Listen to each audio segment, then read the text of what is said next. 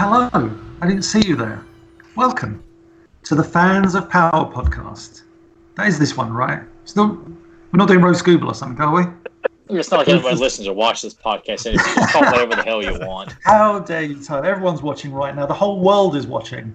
Um, it's me, James Eatock. I'm the guest. We've got J to the A, M A T O. I'm not going to do any rhymes. Joe Amato. We've got T to the B, A K E R, silent Z, Tyler Baker. And Nathan, whose surname Kennedy. There we go. I always forget. I was waiting for you to spell that all out too. Yeah, I'm not going to spell Kennedy. Yeah, It's too, yeah, too many yeah, too, too many Um, letters in my name for James to kind of too do many, something too fancy. many letters. Um, yeah, here we are, fans of power, man. Um, I'll cut it to you guys because you guys know what you're doing, and I'm sort of like blah blah blah blah. Well, we had to be having you do the intro there. It's just like I said, you're on once in a while, and as a guest, like gotta have James do an intro. We don't care how it was gonna go either. No, I hope it went as badly as expected. no, it- no, it went fine. So, uh, yeah, we have a bunch of people that are watching you right now live, and I'll acknowledge them for you, James, and then we'll get to some topics. Eric Amon, Grimbot, JSP, Papa Huds, Thomas Ryberg, and Zentron. Missed anybody else? I apologize, but. Well, as for any recent news, was there anything you want to start off with? Because I was going to ask you something about some, uh, you know, about uh, the return of Faker in a bit. But was there anything you wanted to say or anything on your mind, James? Um, yeah, just a, uh, just a quick shout out um, to uh, we we lost uh, one of our own kind of thing. Um, guy called um, Jason Olson, who was like a big He-Man and She-Ra fan, would always attend PowerCons. I think as far back as 2012 was his first. And um, sadly, he passed away uh, yesterday. I think yesterday morning, Saturday morning. So yeah, kind of uh, our thoughts and hearts, prayers, and all that go out to his family and stuff. So yeah, a, a real proper loss for the community. But um, yeah, kind of the his uh, the, there's lot like a lot of love being shown for him online. So that's come on when someone passes away, their legacy is kind of shown when how many people kind of show their love for him. So yeah, guy guy will be sorely missed, man. Real shame, real real real fucking sad day, really. Sorry. Oh, definitely, that. like Well, I, yeah, it is a shame, and like you said, prayers to his family. I saw too on Facebook where you had made that post that he always liked to have a Stallone, like a custom Stallone classics Oh. figure that people would take pictures with. I believe it was called Sylvester, which is pretty good. And um, yeah, he would just take that figure around everywhere, and it was it was one of those things where it became his almost like gimmick. He would he would turn up and be like, "It was his Sylvester." It's like, "Oh boy, here we go again." But it would always make you chuckle. It was never it was never anything cynical or you know horrible or you know just someone coming around to a convention going, "Check this out," or like, "Look at these photos on my phone of Sylvester." You're like, man, you, this figure goes with you everywhere. And then last year. I didn't write this on the post, but last year I think he reached the pinnacle um, because he would always have people, you know, uh, take their photo with the figure. So like myself, Pixel Dan, just everybody at the convention really. And last year he got Kevin Smith to pose with the figure, and I was like, you've pretty much re- reached geek That's pretty cool. peak there, if you know what I mean. If, Yeah. if you get your action figure that you love getting it with, with people in photos is photographed with Kevin Smith, then you know, good job, man. Um, I, I think the thing that I just kind of is really gutting. I know in the in the grand cosmic scheme of things, it doesn't mean much, but it's like, oh, there's, there's, you know, he he died like before he reached age. I, I don't even think he'd got to forty. I think he was like, you know, late thirties, if not very early forties, and you think of he reached that age and we don't know how much more there is to come with He-Man and She-Ra, and yet he's going to miss all that. And as a as a geeky fan, that's like a, a really sad part of it. 'cause it's like, oh man, he really loved his stuff. He had all the classics figures and all that, and it's just such a shame that he, you know, doesn't get to celebrate that anymore. You know, it's it's, it's a real real fucking shame. So. Um, but yeah, he had a pretty awesome classics display. Again, he would always show that off. He's like, "Do you want to see my classics display?" I'm like, "Yeah, of course I do, man." Had it like wall to wall classics. I'm like, someone likes their classics figures. He wasn't too sold on Origins. Interesting. No, I can't say I fault him at all for that. I don't want to say anything myself, but uh, yeah. J- JMC So yeah, talk uh, enough, unfiltered. so respect to respect to Jason, man. Yeah, God bless the butt. Yeah, that's definitely. But uh, well, uh, James. Now this is something I'm not quite sure if I can ask you, but I'll try anyways. Are you allowed to speak at all of the Return of Faker, or maybe what's going on with it? If there's anything? Yeah, say? I mean, I can I can give you like it's very vague updates, but it's it's one of those things where coronavirus be damned. Like we, um, there's something in the works which will allow us to. I, I can't obviously say too much, but will allow us to show the Return of Faker publicly, um, available for people to all around the world, kind of thing. The problem was we were due to start production on this project um, in April. Um, ah, timing. But uh, yeah, something happened to the world. And, All right. Yeah, no, no, no production was is probably going to happen until maybe next year at the earliest. So, whilst I think originally we were looking at about a 2021 release, it's probably now going to be 2022, which seems a, a lifetime away. But let's face it, time does pass quite quickly. Um, and so, before we know it, at some point, everybody will be able to enjoy the return of Fake. Hopefully, that's the um, that's the plan. But we're working, we're already working on stuff like uh, people to be interviewed. Um, uh, and what other stuff? Like I've, I've even um, me and one of the guys working on this project are sketching out poster ideas for the project. Um, yeah, it'll be. It's almost like it will have gone from just being something simple that well not simple the return of faker is rather epic but something that would have just been uploaded to youtube for free will now be something that will maybe be even seen by more people because it's a almost like a grander tale that is being told rather than here's a new cartoon well here's a fan cartoon that is really good. Now it's going to be this kind of thing. So that almost makes you wonder if like things happen for a reason you know as crazy as it sounds you know because it's a shame we didn't get to see it but maybe like you said in the grand scheme maybe it is leading to something better and a bit you know bigger like, production and debut life always has a funny way of working itself out. For me, I've, you know, it's going to sound a bit arrogant, but I've always managed to land on my feet in certain ways. Like, oh no, this is, oh my god, how did that happen? You know. So I'm thinking with this, where it went from, oh, this, the the the Return of Fake is never going to be seen by anybody, to now, oh, it actually may be seen by more people, and this might be the best thing that could have happened, which sounds really weird, but um, yeah, I, th- I think. Plus, Doosan will hate me saying this in the comments because I know he's pretty Grimbot. Um, he's going to go no, but like we need to go back and tweak a few things. Um, nothing too major, but what that allows us is more time to kind of go back and fine tune it. And I keep saying to him, let's add one more scene. I think he wants to kill me, but I'm like, we could add one more scene. And plus, I was watching New Adventures the other day. In New Adventures of He-Man. There was a scene where he's deflecting laser blasts, and I thought that would look really good with filmation He-Man doing that. So. Yeah, we'll Doosan writes now. I can imagine Doosan's comments are like, no, no. I'm like, well, Doosan, you know, we'll yeah, Are we talking like a like a full like two minute sequence or just a brief action like? I don't know, like bits and pieces. I think the problem is if you try and do little inserts, it screws up the entire. You know, Doosan is very um, meticulous, understandable when it comes to editing everything together. And I think the moment you kind of put a new scene in, it knocks everything out of whack. But I was talking about like an actual bonk, entirely new scene. Whether I, I mm. God knows what. But I thought maybe maybe we could get some little scene in there for something, but just something new, so that you know people will never have ever seen this version of the Return of Faker before, uh, kind of thing. Well, he did say no, just to let you know he is in the chat room, and he said no with a big exclamation. of course, he said no. They'll, they'll be like, I'll be like, do Doosan, look at this. I don't know. He'll be like, "Ooh," I'm like, "Yeah." I, so well, I'm hoping that by by the end of this, there's going to be like, if it finds its way as well onto some sort of format, either with something paired with whatever.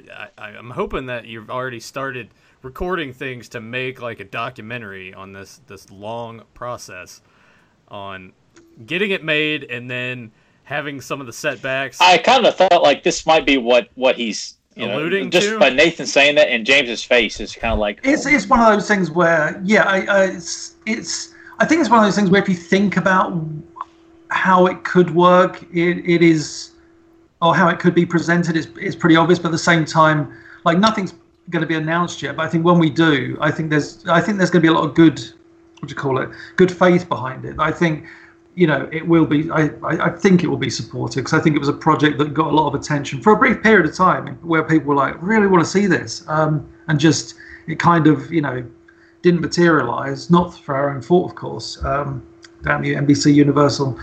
We'll get you next time. Uh, yeah, so we'll, we'll, see. We'll see what happens, but hopefully we can announce something. I'm hoping by by the end of this year, or maybe in the next few months. Who knows? Just as a kind of a teaser, as in like, hey, something might happen.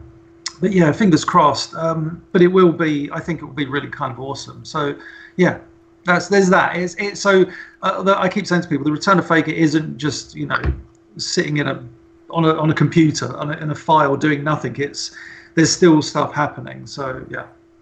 Well, it's good to hear, and we definitely look forward to seeing when it comes out. Like you said, whether it's into 2021 or into 2022, we're patient. We've waited for stuff a long time things yeah. that have never came to fruition. So we're used to it. It's nothing different for us for Masters fans. But uh, well, now I was gonna say we're gonna move on to the part, and this is where Nathan's gonna come in to do that little slideshow. But we're gonna discuss those um those pictures that you showed, those concept art. Which I think did you do about a week of that? Was it about a week that you did of showing it those, was, or how long? I think. It, let me try and think. It was 24 images. It was eight eight days, I think, because I did, I did. I said I was going to do three images. You gave us extra.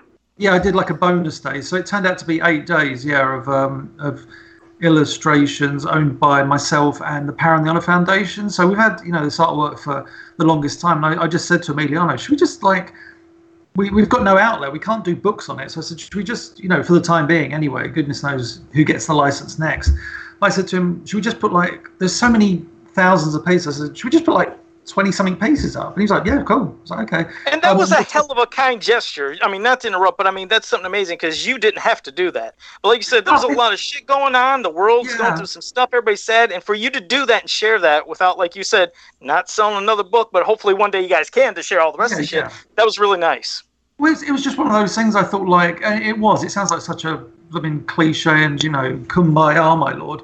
But I just, I just thought, wouldn't it be great if, like, during this time, everybody gets to see some new old stuff and the, the concept illustrations just struck me as oh that seems ideal so um, yeah and I, I suggested to Emiliano he said yeah and I even said to him maybe we should do it again at Christmas just for you know because I always like doing Christmas posts over December like a bunch of you know whether what was the year before last I did Christmas special trivia then last year I just did random trivia and I thought this year we could do here's some more concept artwork or more random artwork for like Emiliano reminds me there's um, an image of a figure that never got made. And I'm like, oh my god, and it's it came that close to being made. It's like that would be great to showcase because it will blow people's minds at the same time as going, oh. So um, yeah, I think there's so much stuff to get out there uh, that yeah, I think it'd be good, nice to do it at Christmas. But also, like I said, it just seemed opportune to do it right now because everybody's indoors, so oh, people right. got more time to look at their computer screens. It's like, well, let's give them something to look at baby. So yeah. the ones that you shared, did they stand out to you the most? Is that why you decided to oh, share no, or was it just random? Yes, uh, the He-Man He-Man hairstyle was my. I think it has always been my favorite because it's ludicrous. But then you've got um, there was. I wouldn't say these are even the best. The best. There's there's some good stuff in there, but I, I didn't. You, it's like anything. You don't want to throw all the best stuff because then then when you do like if we do if we do posts in December, people will be like, oh these are good, but not as good as what you showed before. The fact is you know, there's more stuff that's, you know, coming down the pipeline that's really, really good. The the really annoying thing was, I think it was about a month before or something, Doosan linked me to um, some auctions we missed, not on eBay, it was on like some random website. And it was all concept artwork that we'd never seen before from He-Man and She-Ra. And it was like a bunch of characters, like I think there was Garn from A Tale of Two Cities. I was like, oh my god, we've never seen this artwork, and it was all like really unique designs. It was beautiful, but whose collection that's gone to? no one knows. So someone bought this artwork, and it was I think it was like three or four batches, and it's just you know, and you think where did that end up? But yeah, it's, it's a shame because you can't obviously you can't accumulate everything and scan everything and get everything out there, but you know, some lucky person got that stuff and probably thought, I've got some artwork, or, or you know, and this time I've got some spare toilet paper. It's like, no, you never know. Exactly. I hope not. Well, I always remember when the warehouse was in uh, the warehouse full of filmation I was in San Diego for a while, well for quite a few years. That's where the the collection was really mishandled, and you know beautiful pan backgrounds were chopped up into fours. It was just like oh. Um, even like I remember buying one myself, and I was like, I, I, watched the episode, and I thought there's an entire section missing, and he said, "Oh yeah, I trimmed it to get it in the envelope." I was like, oh, oh wow yeah, you wouldn't believe. Like it's it's so lucky that Lee Clevenger and a few other people, uh, uh, mainly uh, Greg as well, Anna Motz, got into that warehouse back in the early noughties to pick up a lot of those Grayskull and Snake Mountain pans because they got preserved. If they if if they had ended up in San Diego, you would have seen the Snake Mountain throne room cut into five pieces with a cell of Lucky pops on top or something. It was just it was mind-boggling to see that. But when the warehouse was there, when sorry, when the collection was in that warehouse the owner of that warehouse, actually a really lovely guy, even though his um, uh, guillotine methods were questionable.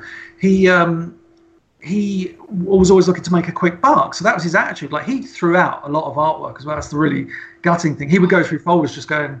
I was like, oh my god, you know. I saw him. There was, I guess, it was a Tales from the Crypt cartoon, and he had all the yeah. production art of that, and he was just going through folders, going sell drawings, sell no. drawings into a huge into a huge dumpster that was just going to be Jesus Christ. Yeah, and I was just like, oh my god, you know, someone probably really wants that. But anyway, his his attitude was proper business. He was like, I bought all that collection for this much. I just want to turn it and make a profit, which he probably did, but by just getting rid of it, kind of thing. And um, he he sold. I think he said he like just sold about 30 or 40 boxes of He-Man and She-Ra production art, just sold them to China. He was just like, oh, some Chinese people wanted um, a bunch of artwork. So I just shipped them over there. It's like, oh my god, you know what? Where's that ended up? Aside from we know China, but you know, I don't know many Chinese collectors of He-Man and She-Ra art. I'm not sure it was too big a hit out there, but you know, um, yeah. So tracking down a lot of this stuff is always a, is always a pain in the pain in the rear end. But yeah, sometimes it pops up and you're like, ooh.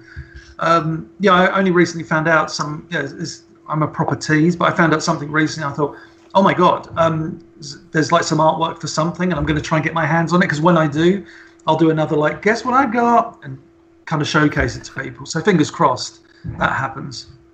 All right, and speaking of these pieces that you're yeah. talking about and the ones that you shared, I mean, there's some that that really stood out, and, it, and I was going to ask you with some of these are you glad that it got X'd, or do you think, hey, it could have been cool? Because, like, for example, I mean, first, one of the designs of, I mean, well, not one of the designs, the design of Beastman you showed, which looks like, you know, the back of, like, almost like how Red Beast was when it was drawn on, like, maybe yeah. the back of the mini comic. Yeah. It's, I mean, it was different, but I was like, I don't know if I would have really wanted that in the cartoon. I'm, I'm kind of glad we got what we got, but I was wondering, did you prefer what you showed us? Would you thought that would have been better for the cartoon, or what? Because some were different. Yeah, the funny thing with that Beastman design is that shows up um, in a lot of the early promotional artwork as well. So I think that change to Beastman was very much a last minute change. What's even more last minute is the final Beastman character model we got, the one we see in every episode. There was another version where he had the big shaggy legs as opposed to the boots. Oh, it sucked. And it, yeah, you've seen that image, right? Because I did the, um, it was on the old YouTube channel I did. Yeah. So um, you see this beast man, and he's got like these huge almost abominable snowman legs or something, Bigfoot legs, kind of. say it's just so surreal. Um, but yeah, I didn't. I I felt that when you look at that design, as interesting as it is, because all these designs are interesting because they're so different yeah. often.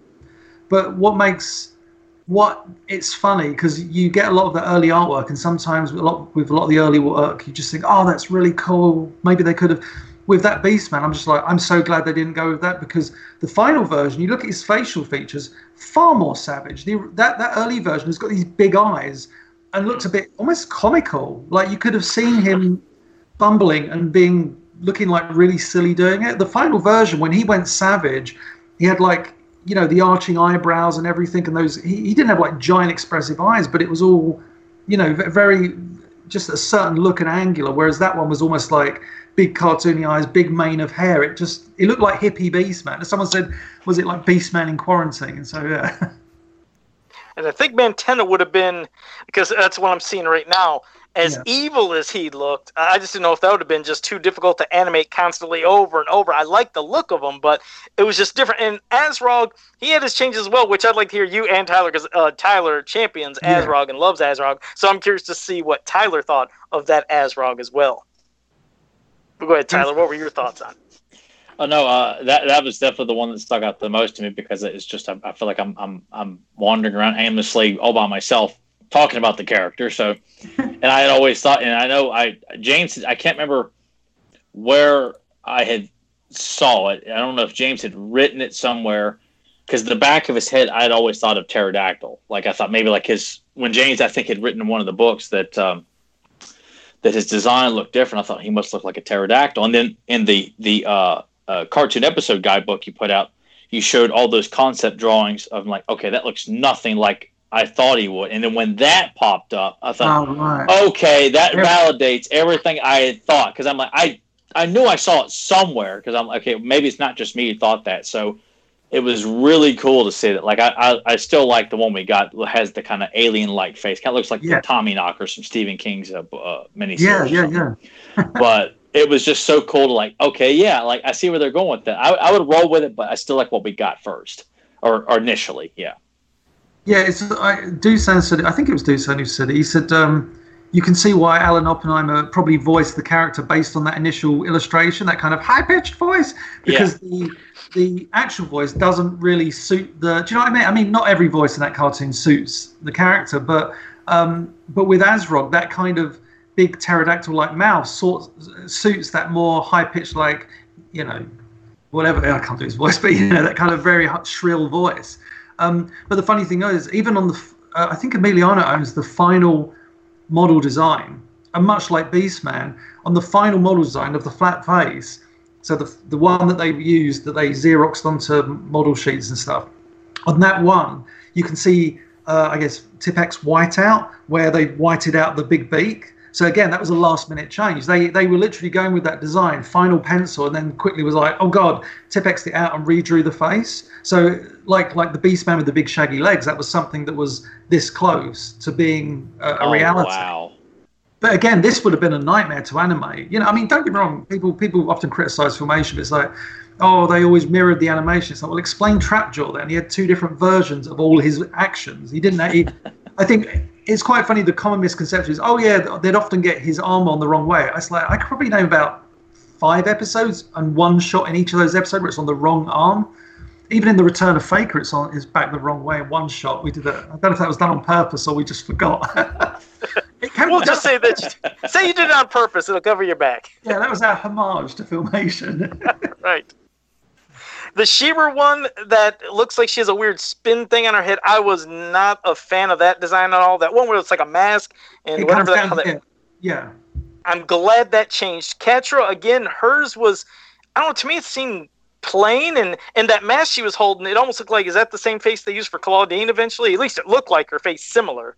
Well, with the with the Catra, like a lot of those early designs um, of her, and bear in mind, like if anybody didn't know the listening that didn't see this artwork for the first time, the the ex, the, the the there's like a weird story. So He-Man was always Mattel would send Filmation the art, the character, or even a concept, and they would go with that.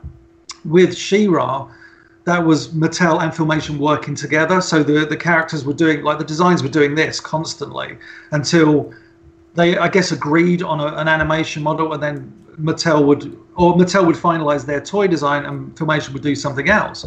But they they they agreed to a point, if you know what I mean. So hence Catra, very early on, obviously it was decided that she's going to carry around a mask. So a lot of the early Catra artwork. Um, yeah, she's carrying a, around this cat mask that she would put on and transform into a cat. I think a few people misunderstood that she just put on a cat mask and cosplay as a cat. And it's like, no, no, she puts the, the mask on and transforms into a cat. She's not like a weird cosplayer or something going, look at me, I'm Catra. It was like, Right. ring, and then she transforms. Um, but yeah, and then at some point, obviously, uh, I think if you look at the toy of Catra, she kind of still has the element of the mask. I think you put it on her, don't you? And you take it off with the toy. So you can have her literally hold that. Whereas the um, cartoon version is that awesome visor that does that, Yeah. which I always thought was such a great fucking idea for a character. Oh, Just like- absolutely. Oh, I love that. But yeah, so the Catra, I like I like the look of that Catra, but it's so far removed from what we got that it, it could almost be like here's the here's that awful episode from season three of She-Ra where Catra's cousin shows up to Yeah, surprise her like for her whole other- birthday. Yeah, exactly, because she's so far removed and looks so different. Like when you look at the Double Trouble that you showed. Now, when Yeah. you look at Double Trouble, you get a Catra vibe. Like, hey, did they kind of use somewhat of that design to create the final Catra? I think I think the the, the the the problem with a lot of these is that we're all so used to just going, oh well, a character starts here and ends there. But you think all these artists are working on numerous characters at the same time as all these other artists in one room. Or like the funny thing is, even on the credits, um, the guy who did the Mantenna, Kim Curtis, he's not even listed as a character designer, and yet he did uh, Hordak, Shadow Weaver, uh, Mantenna, at least in that really kind of really hardcore horror style. He even did Cowl as well. Um, so I think they were literally at Filmation going, if you want to submit a design for a character, go for it. I wouldn't be surprised if there was like a memo that went around. So we're designing characters. Here's a list. Go crazy. So you had like I think you know, uh, Bruce, I mean, Bruce Timm did a lot of the guest characters, so he wasn't really prevalent on those early designs. But did that knight yeah. show up anywhere? Because damn, that knight he drew looked amazing. That oh, yeah, knight that you shared. Yeah, the knight becomes. That was the first time we'd ever shown that. There's another illustration where there's a more the. You remember, like, oh, what was it? Gummy bears. The baddie in that was like Sir. He was like a big yeah. mustache, big nose. Try, uh, yeah, I, you were trying to do an impression of him too, because yeah, I was like, he's trying to goddamn gummy bears. He had the he had really, great character. I remember it, but um, he uh, there's like um, a design that Bruce Timm did for one of those nights, like an alternate design that looks more like that. It's not the same character, but he's got like a, a moustache. I think he's got a moustache, I remember right, in a beard and kind of that. You know, knights uh, they wear that um, almost chainmail around the head, and he's got a scar across one eye as well. Um, and yeah, it's, it's like a gorgeous Bruce Timm's uh, illustration, but obviously never went anywhere. Then he went to the the more armored design, and then what they did in the cartoon was just slap a helmet on, and you've got like a, an almost a new batch of horde troopers for Mortella. Was it Mortella? Yeah, Mortella to boss around kind of thing. Plus, with a yeah, mask, one, have to talk. right, and the one I think out of all of them that just to me didn't fit in was that Grim Reaper character, that Reaper. That oh yeah, did, did, was it said who drew that? Because I, I couldn't remember if it said who. No, no, with, with Reaper, there were so many designs going around for that character. Um, so you had the the funny thing is, um, me and Emiliano were discussing this actually. Reaper, a lot of these characters, there was nothing linear about this. It wasn't like here's one character, here's another. But when you look at certain things, it was obvious that you know I, have chatted to Dusan a lot about this. We had like a really quite uh, deep discussion about this. But I think from what we what we established is that you had them designing all these characters for the Horde and the heroes, like Double Trouble never made its thing. Willow Wind was another one who was designed a hell of a lot and then just just vanished. Although, as I I think I showcased back in Christmas, he pops up in um into Etheria in the first episode. Wind is the um, harp player who gets you wretch or whatever, and you. That's that was supposed to be that was supposed to be one of the rebels who then his all his traits became bows. So the reason oh, Willowind's playing a harp is that you know, ah. Bow ends up as the harp player. So Willowind was supposed to be uh, a traveling what do they call them bard, I Minstrel? guess, storyteller, and then all those traits went to a magician, and all those traits went to Bow. But um, so with a lot of the characters, there was so much going on. But the, the thing we established, was you had you had Reaper and you had Hordak, which was like I guess Mattel and Filmation kind of working on that. But Mattel had come up with this like monstrous bat design by Ted Mayer, and Filmation were working on Reaper and Hordak, who their Filmation's Hordak was like a Lex Luthor. Originally, he was human, and then it slowly he slowly gets more cyborg parts, but then slowly the designs of Reaper and uh, Hordak and Mattel's Hordak all kind of come into one character.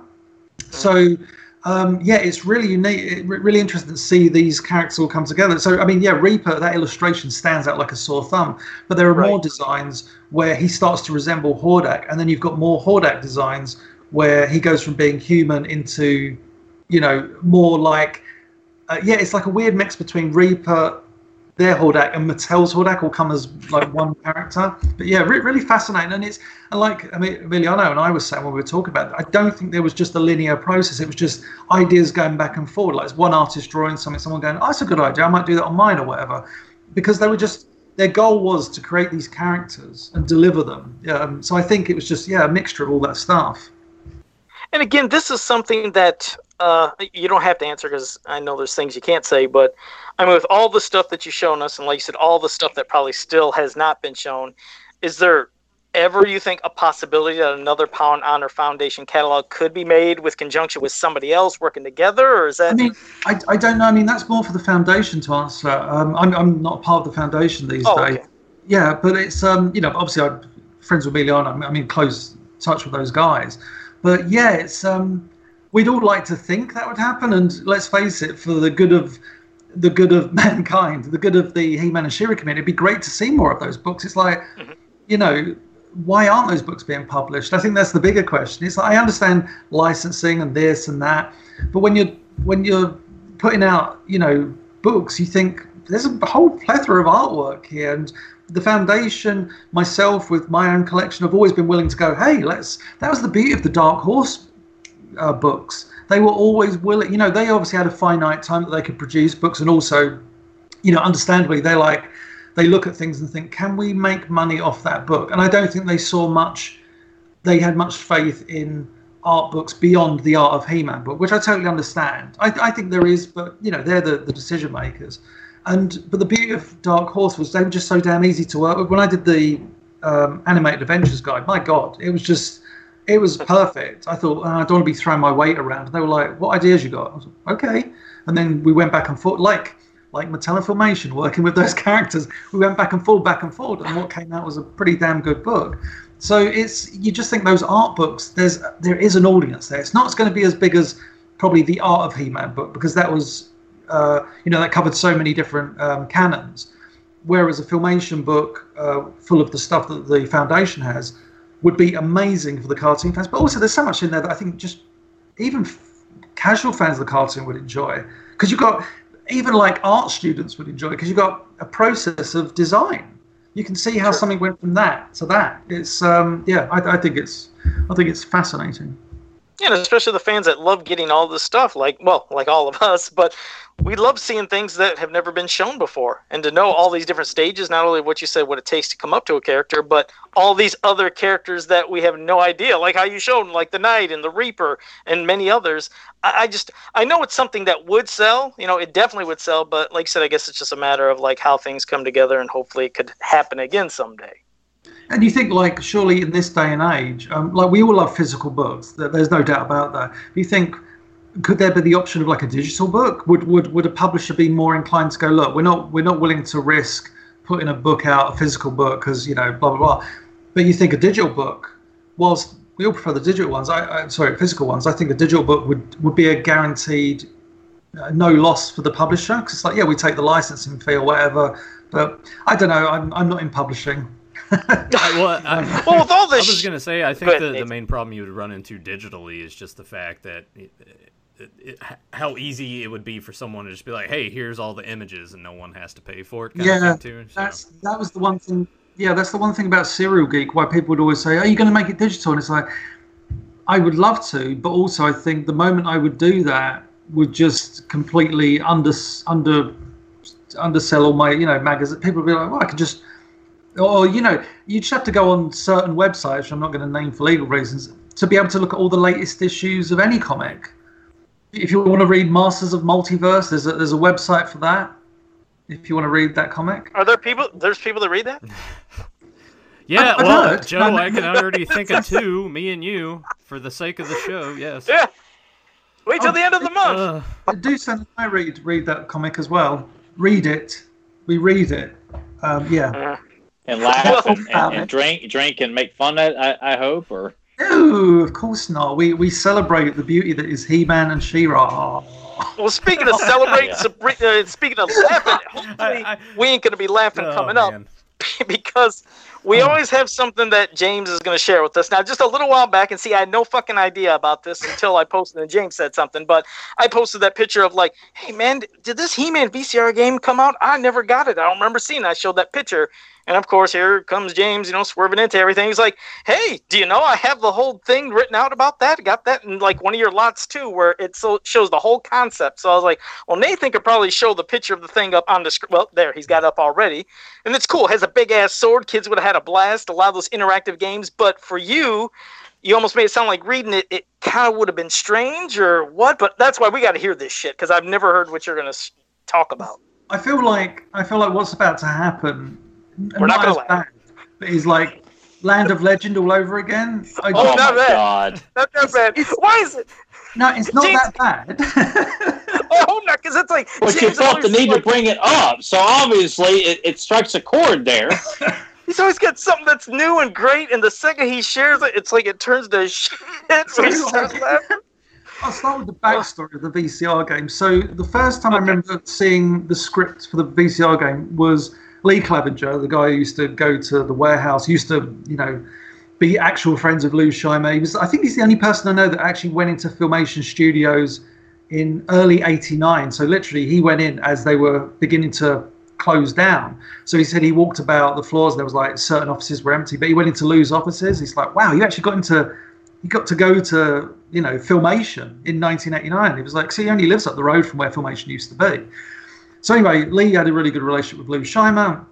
and um, they, you know, Lou was the one that said to him, "Hey, uh, all the animation is in this warehouse." So when Lee went to this warehouse, the people at the warehouse were like, "Who's this guy?" And Lou was like, "I can vouch for him." So Lee was able to get into the warehouse and cherry pick all those awesome cells, which you know he would give to me and stuff, and you know, secure so most of them weren't damaged. Um, a lot of the artwork. But during that, he would pick up like random stuff. But he also, you know, going back to the concept. Sorry to go back a subject, but he saw a lot of those, um, like the He-Man with the the center parting. He Dear said God. he distinctly remembers like Lou opening this drawer because he, he sold him a few things, and he and like Lee said there was just a bunch of um, uh, drawings of like an earlier Prince Adam, and I was like, oh my goodness. So where that's ended up, who knows? But it was there at some point, Lee, and like because Lee was also the first person to see Orko with unmasked. Because Mm, I think Lee said he was going through the storyboard, saw that, was like, oh my god, and quickly traced it with a pencil and some like tissue paper or something, and Oh, then no it. So funny, and he was like, "Here's what it looks like." And I was like, "No!" And then eventually I got the storyboard. I was like, "Oh!" His So- own Indiana Jones, putting that paper over, and then tracing Yeah, it. yeah, pretty much. Yeah. Or the Big Lebowski where he does the sketchy thing and he gets a penis instead. My favourite jokes in a film. Um, but yeah, so Lee would always have access and like get really random stuff. And yeah, one I remember like he just had a script and he was like, "Oh, I've got this VCR script." And I was like, "Oh, what's that?" And we kind of he was just kind of explaining it briefly. I was like, "Oh, sounds interesting," kind of thing. And then I think it was I wrote down when I first got the file on my computer. It was like 2015. So maybe it was yourself. Someone had uploaded an image of that catalog page where it's like He-Man VCR game and a She-Ra one as well. So maybe the script for Mhm, that yep. exists. And I remember I remember seeing that image and going, "Oh my God, Lee, this is the game. You've got the script to this game that never got made." So he was like, "Oh Christ!" So we actually the next time I went over to LA, God, we sat down and tried to tried to understand the rules of this game. So it's written as an episode script, but we've seen so we've seen direction and everything, and it kind of tells you and. There's a lot of fourth wall breaking, which is really cute. Then that would have been amazing to see. We're talking Skeletor's Revenge fourth wall breaking to the next level, where characters are mm. constantly like, "Hey, boys and girls," and all this stuff, and the, the boys and girls cheer back on occasion. so that would have been interesting. Um, yeah, but so we I, we tried to understand the game, and it's funny. I told Lee, I, I left him a WhatsApp message, and I said, "Oh, I'm doing a um, a podcast now with Fans of Power," and I said, "I'm going to be talking about the VCR, VCR script," and he left me a voice message back, and I wish I could play it that you could hear it. It's just him laughing, going. He just reminded me how much we laughed trying to understand this game, because you think I, I think the problem is with with game makers that are, I guess, cartoon writers and uh, I don't know, certain designers. There must have just there must be such fans of Dungeons and Dragons. They think any kid can play this, and they make the most convoluted, complicated game that appear that is supposed to be for like five years old and up or something. It's just. I, I, Is it I- possible that was an early draft? Was that maybe an Oh, early no, draft of this, this? is, this is like the script. It's it's even got um, scene numbers next to it, which means the script was done.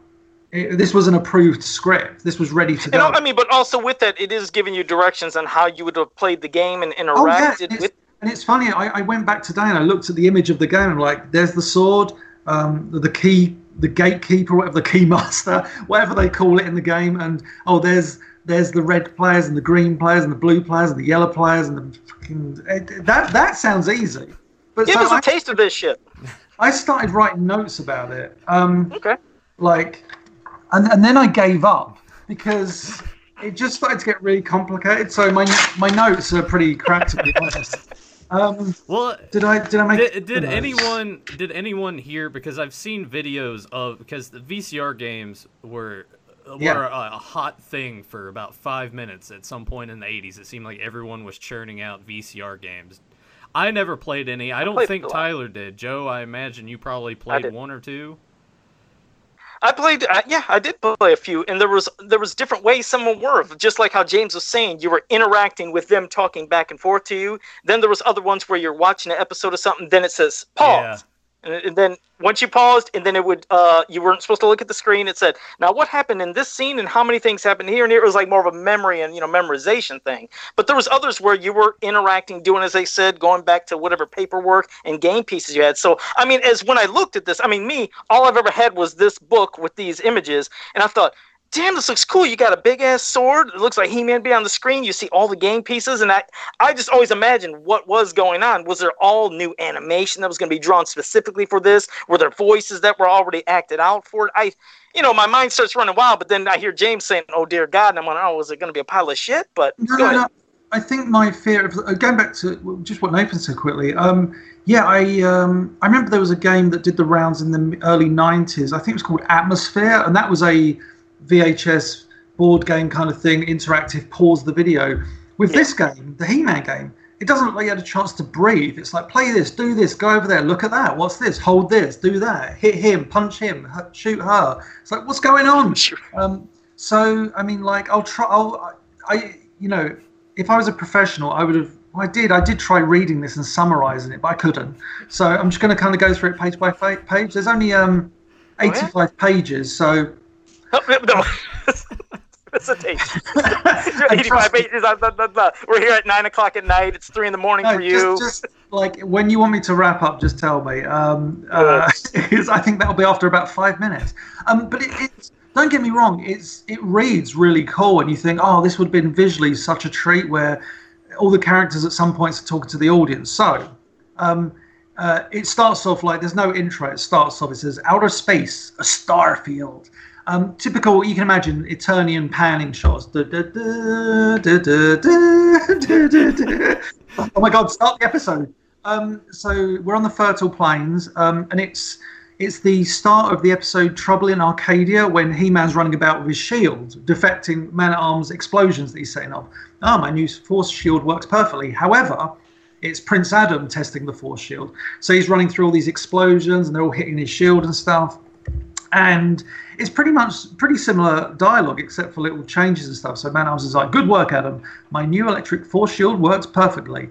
Adam, oh no, Orko, Orko's there. He says, "Yeah, it's great." Cringer's sleeping.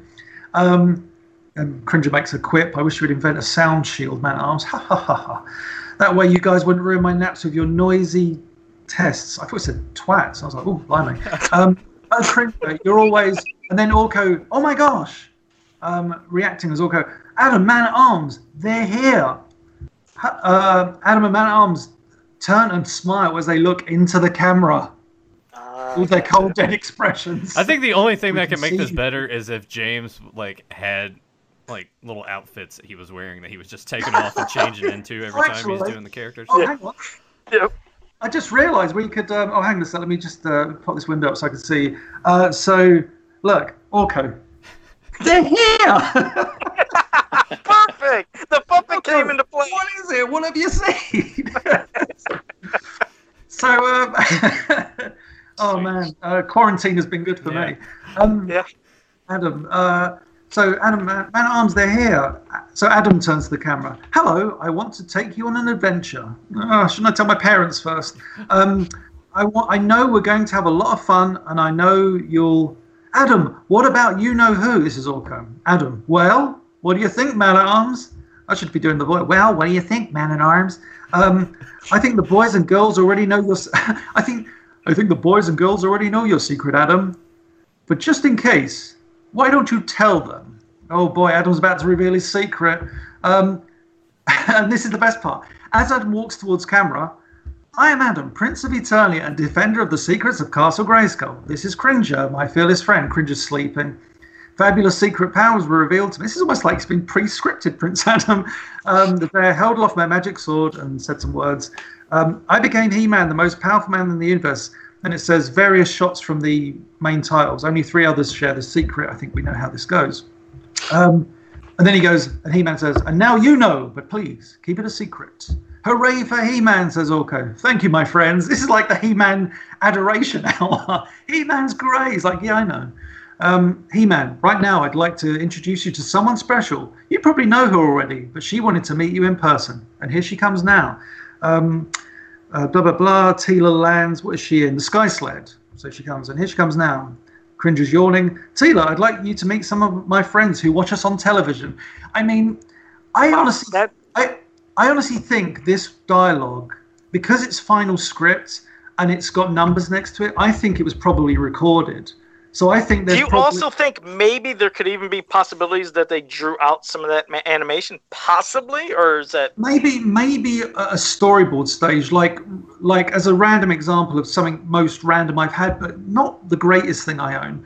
Um, I've got a storyboard. It's two pages, and it's uh, Mattel. It's no, sorry, it's a Filmation storyboard advertising an Attak Trak toy, but it's the Filmation Attak Trak.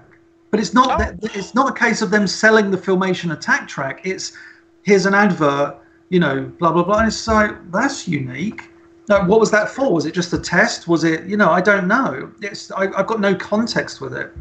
Because I mean, like with everything you just read there. Now, I guess what I'm getting at is obviously we're hearing what would have been said in the you know the tape when you put it in, but I mean, were there a set of rules off to the side that would have told you like possibly you know when they would have paused, when they would have did this, or was this just everything that scripted of what you would have been watching? Oh no, the rules are about to come, my friend. Um, Oh fuck. Okay. but Before I do that, let me just. Um, I'm just going to blow my nose quickly. Apologies.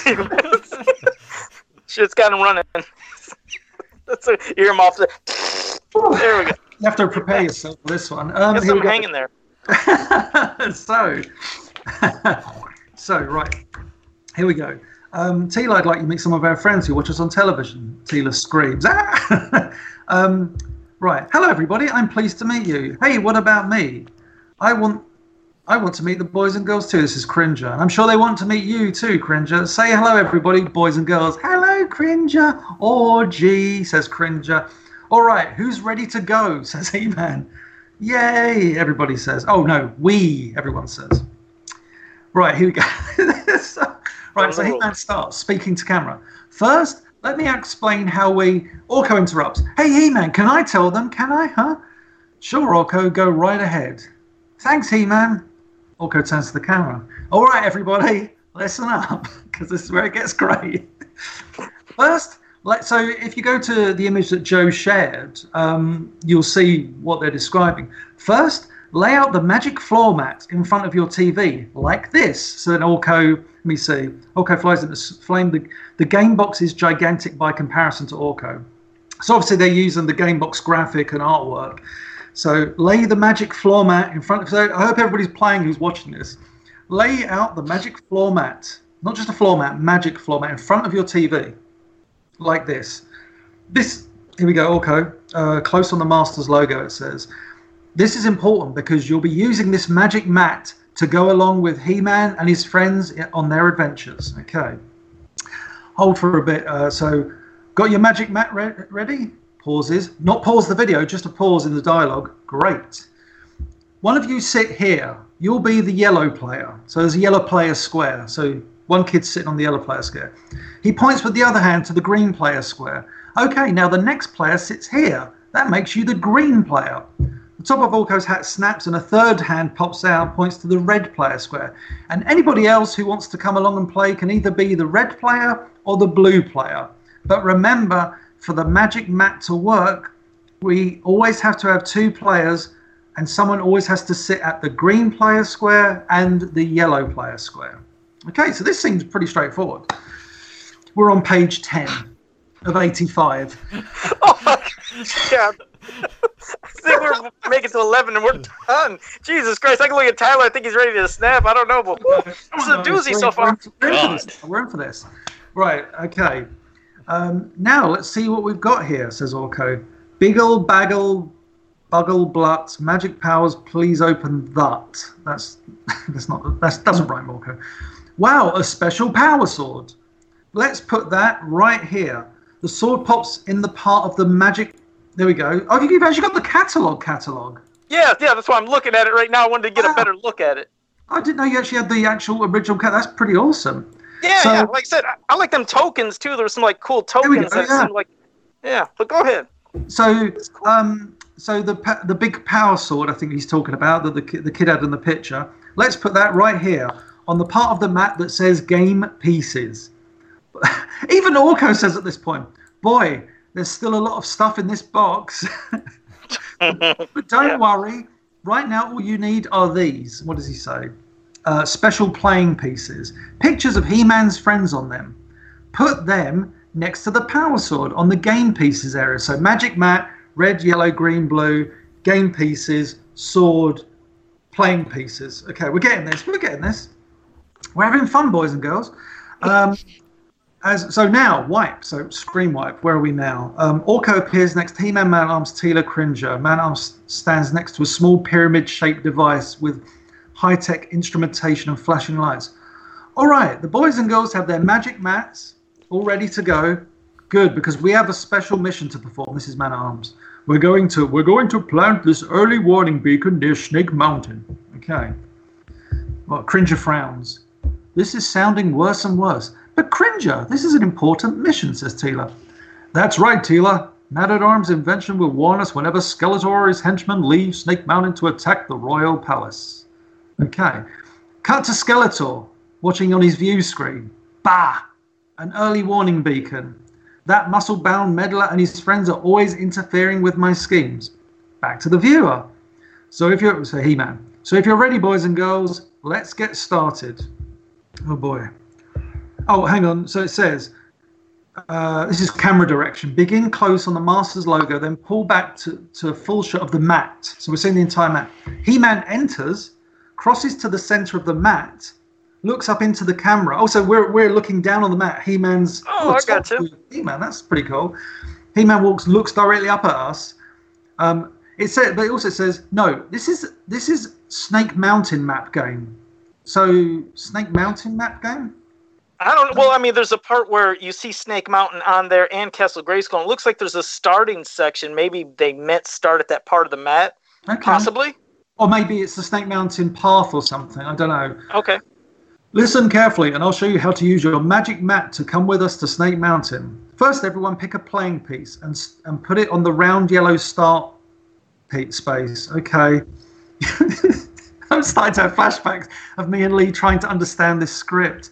Do you Um, think possibly not to sound nuts? Like uh, now, when you first seen the script, you didn't see the picture. Do you think if you would have seen the picture along with that, maybe you would have got a you know a little more gist? Maybe it wouldn't have been as insane because it, it still sounds like it is mind blowing. But Well, I I, think if maybe. I think it gets more and more insane as the script goes on. So don't get me wrong, like I think the image would have helped, but um, Yeah.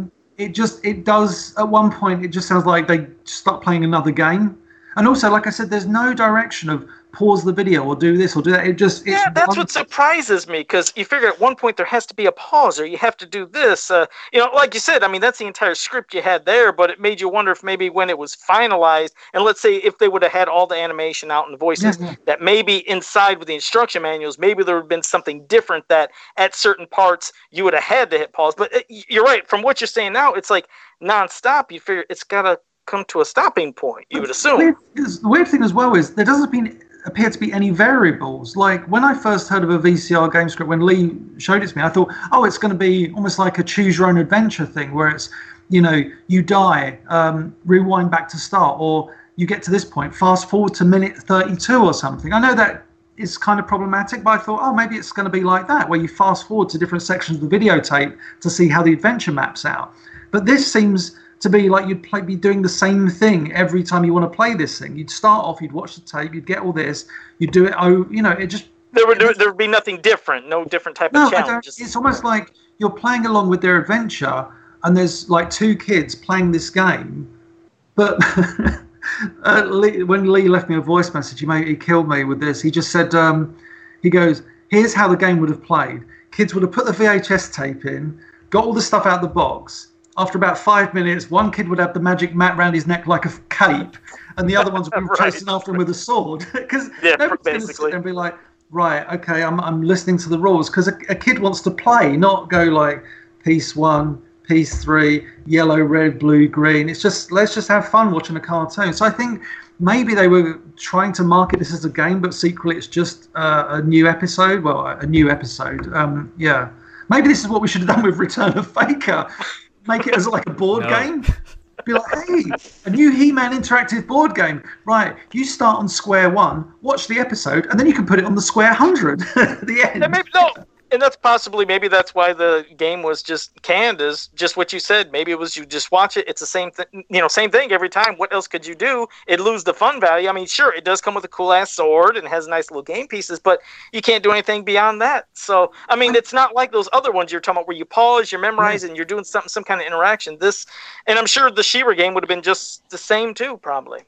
Uh, that's the thing. I, I wonder if, like, because this is 1986, so I just wonder if there is a She-Ra script out there you know, that is equally as confusing. Um, but yeah, I mean, the, the script goes on. I can read bits and pieces. So, I know, He-Man talks about you'll be trying to move your playing piece up the path. To, it's basically a race to Snake Mountain here at the top of the mat. Now, see the picture of Orko, Teela and myself on both corners of the mat. Do you see them, Joe? Both corners, maybe. Yeah. Well, I, I, well, that VCR tape is covering up one of them. I do oh, see Teela and he-Man and Orko on one. And surprisingly, I'm surprised they used the Cobra Armor Teela, you know, and not uh, Filmation oh, Teela. Yeah, it's very confusing. Like the, the the art direction seems to have gone out the window for the game itself. Oh, and uh, I do slightly see them on uh, behind that that tape that's standing up. I do see part of Teela and He-Man's head. So yeah, I see them both. So this thing, so it says when we play Orko, when we when we play Orko, Teela and I will hold up signs. the signs will either be a red stay sign or a green go sign. Before we hold up signs, though, we'll tell you to put your finger on the picture of the hero you think will hold up a green go. That's the thing. You can only do this once, right? Yeah. Right, right. It's not like the VCR tape could change. It's just going to no, be the same thing every. Once you see, like, let's say He-Man hold up a green sign, the next time you play it, you're like, let's all play this He-Man game around my house. Oh, I'm gonna put I'm gonna put my finger on He-Man. uh, uh, he wins every fucking time. Well, uh, unless unless they had the thing on the tape where it, it is the different scenarios, but it's like so you play once and then you stop the tape, you don't rewind it, and then the next time you play, it goes again. Maybe they had that segmented like four different times over, so maybe the tape's like two hours long. I, I don't know. That's that's yeah. I mean, Maybe, but but if, I remember if I remember rightly in Joe's description, it says something like an hour long cartoon or something. And I think 50 minutes of that is just the rules. So. yeah. yeah. Let me, yeah, because like the description, yeah, it just says a totally new idea in children's games. It combines the action and adventure of Masters of the Universe with the excitement of VCR. Children will see He-Man taking direct, uh, talking directly to them, leading them in gameplay. The innovative concept is easy for them to understand and actively involves them in adventures of He-Man. The game includes a vinyl floor mat board, special Masters of the Universe chipboard playing pieces, heroic and evil warrior cards a magnificent 13 inch power sword, plus a one hour video cassette. Mm. And yeah, for ages 4 to 10. But hmm, yeah, it wouldn't have much value, even if, like what Nathan said, which does make sense. I know those things were segmented for some of those uh, VCR games, but yeah, if there was like four adventures, then after the four adventures, it's done. You know, you can't do yeah, no more. Literally, it, it, says like so, um, angle left, uh, blah blah blah a yellow hand. Oh, this is sorry. Uh, it says, and don't worry, it's okay for two of you to choose the same picture. Okay.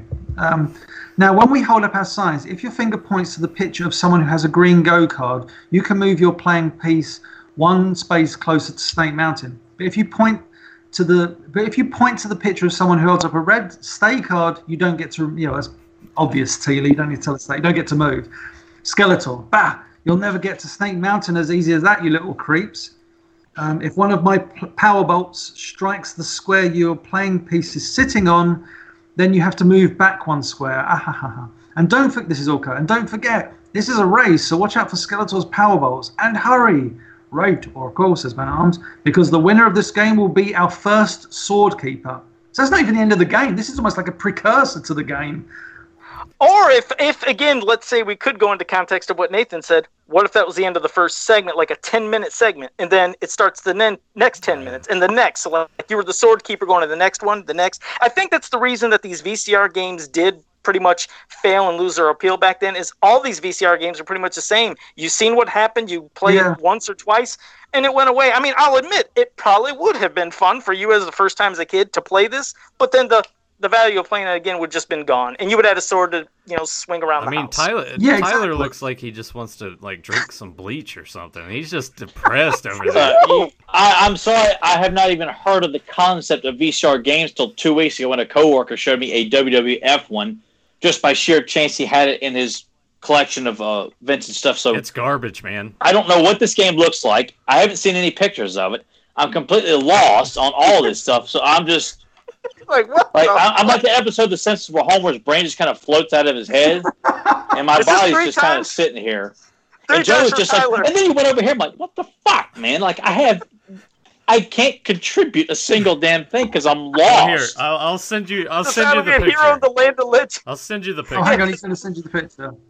Everything that James has put on that he's brought to us. I mean, me and Tyler have usually lost it along with James. There's He-Ro in the Land of Legend. This and what was the third one? What was the other fucking thing, Tyler? That that we had that we're like, what the hell is going on? I can't remember it. There, you think- um, God, uh, There was one other thing. God, James. yeah, there, there was, yeah, there, there was because this this makes it a trifecta.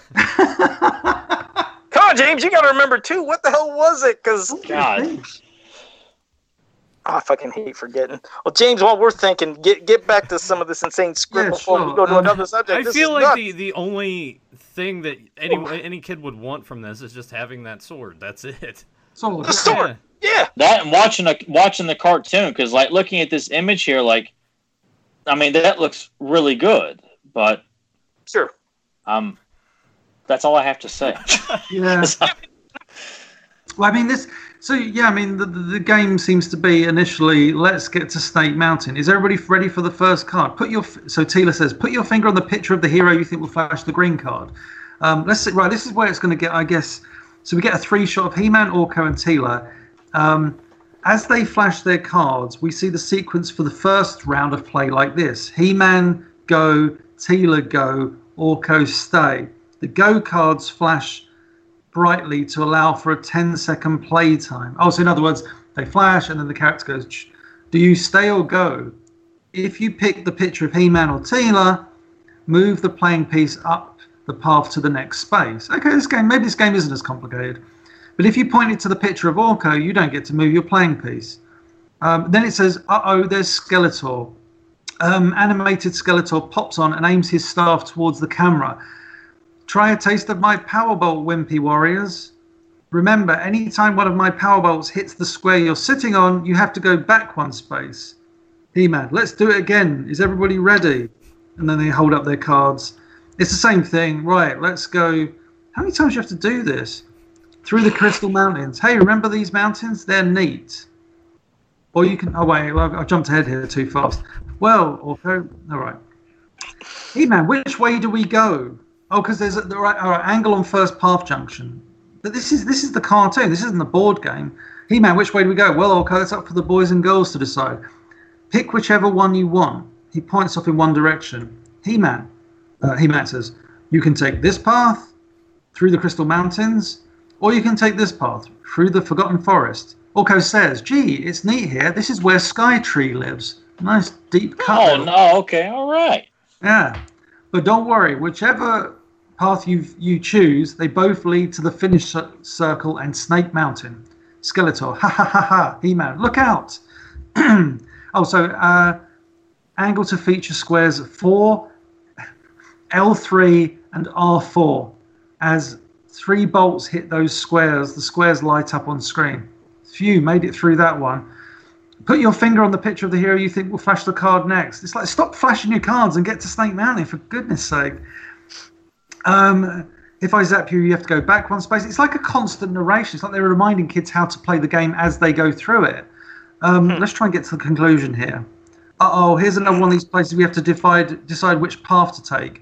You can take this path through the uh, tar swamp, or maybe go through another path through the Dragon Mountains.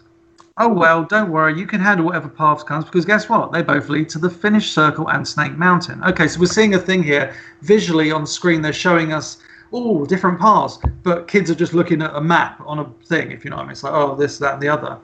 Um, the bolt hits the squares again. So it's basically kids move, Skeletor fires a bolt, kids move again, Skeletor fires a bolt.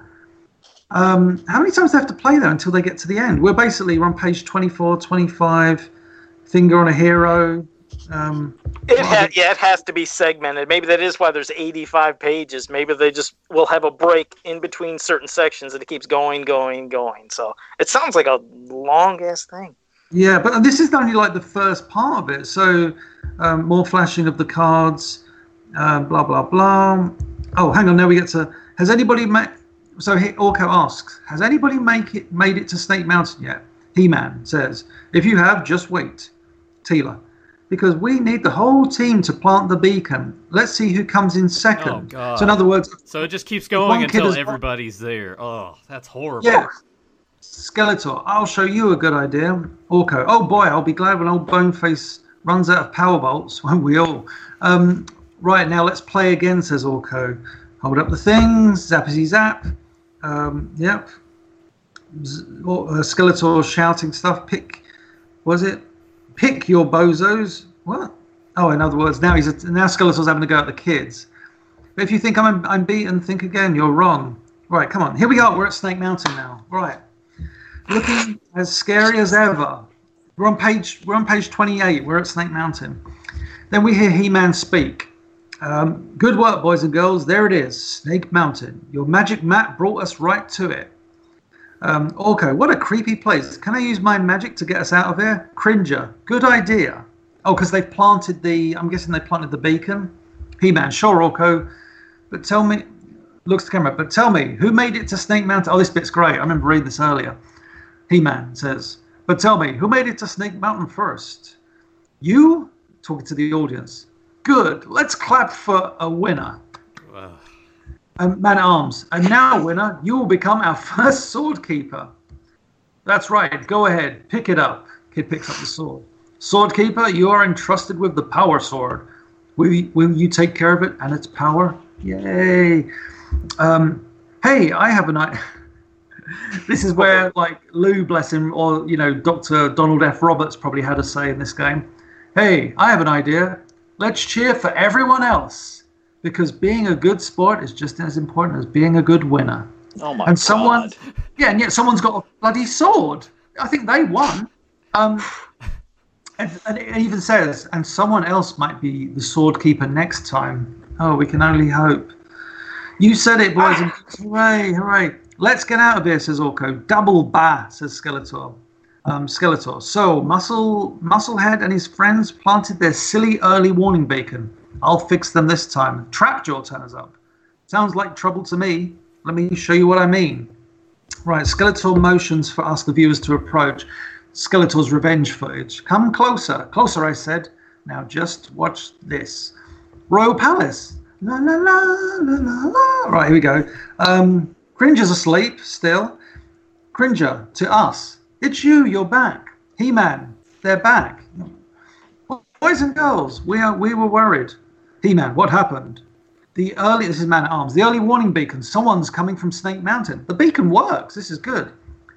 Snake Mountain? You mean Skeletor? Yes, yeah, Skeletor's on his way. Skeletor turns up. Just turns up. I just came to tell you and your little friends that silly beacon will do you no good. Looks to the camera. Did you really think you could ever fool me? We were trying to fool you, Skeletor. You were quite aware of our plan. That's, this is me talking. Um, Anybody see scanners? Well, I, I'm starting to think too when it's like, "Hey, are you guys back?" That's what's making me think that The next that, that's part like the, the, next part. So like you, you play until the end Yeah. right there, and then the next time you boot it up, it's like, "Oh, hey, you're back. Let's go on another adventure." Kind Right. Of thing.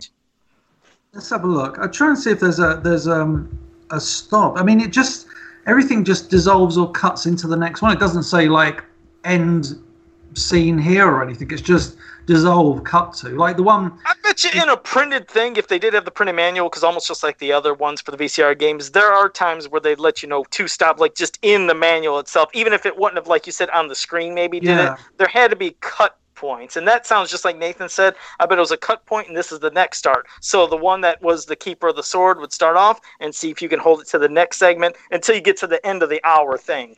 It might have been like you know X amount, maybe five stories or something. So this is, I guess, the next thing where Skeletor. Well, this is interesting because you can, if you know your She-Ra episode, you know where they borrowed this story from. So Skeletor turns up. Ah, to Orko, you little pest.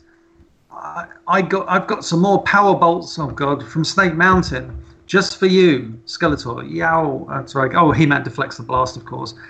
For the last time, Skeletor, leave, and I mean now. I'll leave, He-Man, but not empty-handed.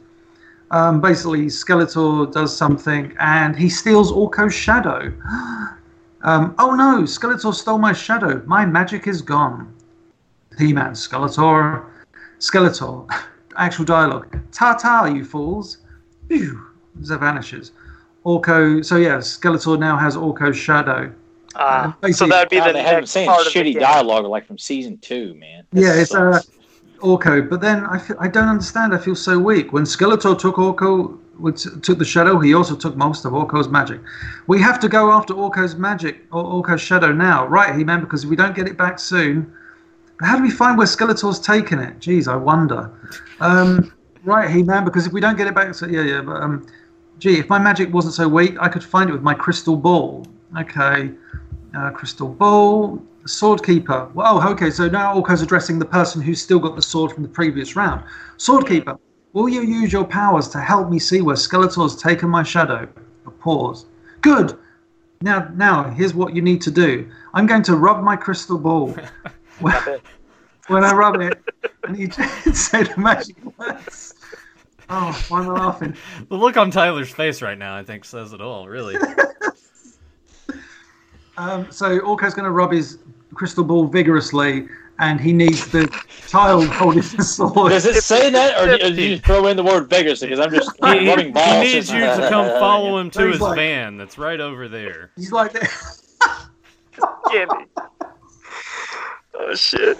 This would have been a one and done game. Yeah, I could tell it would have been a, a one and done. If they could have did something like the Memory Stone game, where it was like Dungeons and Dragons, where you pick your own adventure, go to page was ten, go to awesome. He-Man Yeah. and Memory Stone was oh such a good game. That would have been like if they did a filmation kind of thing like that with VHS. Like I say, we are going back and forward on the with timer or something. That'd be great. But anyway, um, I'm going to rub my crystal ball. Can you? I, so he says to the uh, sword uh, keeper, when when I rub my crystal ball, I can't stop saying that. Can you say by the power of Grayskull? Now, sword keeper, when you say my name. Rub it, Oh, man. Just Rub my balls and say my name. Just- oh, oh, yeah. I want, God. I want to hear you say it nice and loud. Th- Does it say that? Are you adding that? Now, Keeper, I want to hear you say it nice and loud. Deeper and loud? Do some Yeah, these say it Nice nice, and nice and loud Like while he rubs his ball. Like Orko, Oh, yeah. here we go. I'm Orko, rubbing my humming mystically. Mmm, ah, it's ready. You have to say the magic words. Repeat after me, loudly. It's just like some- Face goal. Hooray! Here comes the picture. Oh, Thank you, yeah, Sword here Keeper. comes the picture. Is that what we're calling it? we gotta. I can't take this shit no more. We gotta stop. God damn it. Uh, well, we can needless to say, it's, it's I don't know, good and bad. This game didn't happen. God Yeah. damn it. Oh fuck, James, thanks for sharing this shit. We yeah, we can't go. Oh, any you, what, you don't want him to go anymore? I can't. I can't take this shit no more. It's funny, but it's insane. God damn, what are the odds that he would have the script of this thing that they showed? Oh, for fuck's sake. James, thanks for sharing that with us. Uh, we're going to probably get to people asking you questions now because uh, we got to take a break. We got to get off this game. Anybody in the chat room, if you have questions for James or us, please shoot them. But help, give them to James. Anything you want to ask him, and we'll read it. And goddamn, take a breath because that was fucking too just, much. Uh, went- just, God. just rub your balls and then ask James to to I can just Yeah, just- can't you just just hold hold his introduce sword you Keeper. from aloft that and say out? the magic words. Rub your balls and say James's name loud. Yeah. Let's do it. Say it in It's front gonna of a be mirror three times and I'll turn up behind you. Yeah. And it's like, mm, mm. yeah. And I'll say, it's I can coming, the picture- picture's coming. Uh, Everybody's got to do it. He's got to draw one This is picture the thing, of that. it's like- Make it perfect. like, he's like, say my name. I'm like, say my name. I'm like, yeah, say your name. Say my name, kids. Oh, Oh man. oh, Jesus Christ. Well, well, Zentron had a little thing for you because he knows you watched them both. Um, in your opinion, who is more annoying, Orko or Uni? Oh man, um, I don't know. I, I've always had a, a, a thing. I, I just like the sidekicks. I never thought them annoying. I mean, Uni is probably more annoying because Uni couldn't vocalize anything, and Uni would always be in trouble. Uni Yeah. would just bleat like. "Ah." But whereas um, like Orko could serve a purpose, and there was great Orko episodes and not so great Orko episodes and everything. He was the the voice of the kids. He was also like in certain episodes a lot of the, you know, Dawn of Dragoon, great Orko episode. Um, yeah, numerous numerous Orko episodes. He's he's stellar in, and then you've got the ones where he's like uh, just a child. Secret of Grayskull, where he's just Yeah, yeah, 10, yeah. yeah, just like just r- ridiculous. Um, but yeah, so but whereas Uni was just like a little unicorn, but I, I still liked. I thought Uni was a cool little character. Especially, I think it was what Uni did was bring out a certain side of Bobby the Barbarian that was really cute Yeah. because Bobby, re- like the one where Uni's injured and Bobby's so like enraged. And that's beautiful to see. that There's like this child with so much anger in him, and um, yeah, I, I Didn't he thought- even cry a little too? Wasn't it beyond anger? Wasn't Bobby a little bit of crying or a little bit of Yeah, teared oh, up? yeah, yeah. I'm trying to remember which one. I mean, the, I mean, the, the best episode for Bobby crying that always gets me every time is um, oh, the girl who saw tomorrow. I think it's called, and it's the one where a new girl, like a new kid, arrives in the realm, and um, at one point she, so she has visions throughout the episode, so she can almost like foresee certain things. Like she'll go, oh my god, look out, Bob, like, and tell Eric to duck and stuff like that because she's had these little visions. But she also has these deep sleeps, and one of them. Um, towards the end of the episode or like midway through the episode um, she's back at school and she's like oh you know oh i'm back at school kind of thing and and she hears like um, she hears someone call and she turns around it's bobby and he says oh you lose something and he's got her pendant and obviously they didn't meet on earth so it's him you know it's a future vision. So she she says something like was that just another dream? And dungeon master says no that one will come true. And then at the very end of the episode she gets obviously taken back to Earth because obviously everything resets itself at the end of every kind of 80s kids cartoon. And I think Dungeon Master walks up to Bobby at the end, and like Bobby's broken hearted because he's lost one of his like new, he's lost like someone he was really close to, and obviously it's that kind of child love thing. He, he really liked this girl, and she's gone back to Earth, and he's like really upset. And Dungeon Master's like, um, actually he's, he's about to throw the pendant away, so he's he's got the pendant. It was the last thing she gave him. He's about to throw it away. And she says to um, dungeon master pops up. And he's like don't do that. And he's like why not? I don't want to be reminded of it. And he's like um, he goes because you'll be able to give it back to her one day he's like what do you mean? He goes um, uh, dungeon master says uh, before she her name was terry that's it. He goes before she left she had one more dream and he goes do you want to hear what it was that's obviously the dream where like i talked about where they meet each other back at school and then it just cuts to um, the other kids they're all kind of going oh let's let's give him a few moments to kind of re, re um, readjust himself. And then he comes sprinting over the hill, like holding the pen and going, "Oh my god, guys, you won't believe what I've heard!" And the episode ends because it's obvious that he's about to tell them we will get home eventually. And it's such a beautiful, beautiful episode. It's so. so I mean, Yeah. Dungeons and Dragons is one of the best of the '80s. It's so so good. Oh yeah. Oh, definitely. And uh, well, now Grimbot, you know, Dushin, he has a question. Question for James.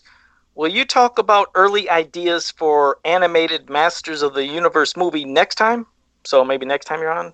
Uh, yeah, possibly. I mean, I've, I've, I kind of, um, so for, I think they're going to kind of try and do a, what would you say, like, um, an, uh, because PowerCon's not happening this year, I think they want to do like a few panels that are, um, what would you call it, like video, like Zoom chats and stuff like that. Um, and originally I said, oh, I could do one about just like, because there's about, I think there's like two or three animated movie versions that Filmation were coming up with. They're just premises. So I thought I could do that. But then the project I mentioned about the return of Faker, I think there's a chance they would they want to talk about that the thing. So I guess we'll see kind of, you know, later in the year or whatever. But yeah, I'm always willing to chat about this stuff. And like I said, there's so many I was going through a script the other week called Seed of Evil, which I just assumed was Evil Seed. And I was reading through a script going, Oh, this is nothing like Evil Seed. I just assumed it was, but it was an early filmation episode that yeah, is not um, Evil Seed. I should try and get my hands on um, Rob Lamb's Amber Waves of Flame, the the Frost episode, the Frost of Volcano episode. That was I, I read that in a hotel room in San Diego. uh, San Diego.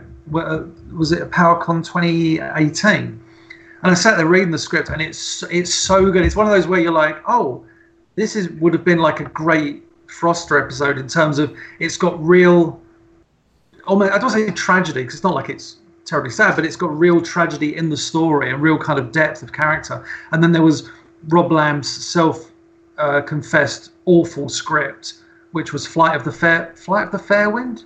Yeah, which was it's it's such a weird episode. It's I think the king holds a science competition and Man at Arms enters and wins. And a jealous scientist and his two Earth, his sidekicks who speak like they're from Boston or something.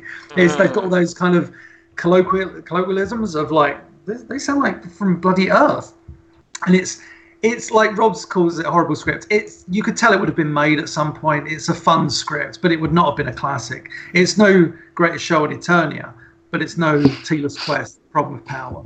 Between. All right. Uh, David Carhoonan has a question. I don't know if this is something maybe you showed recently, but he said, James, what's the He Man merchandise that you got recently?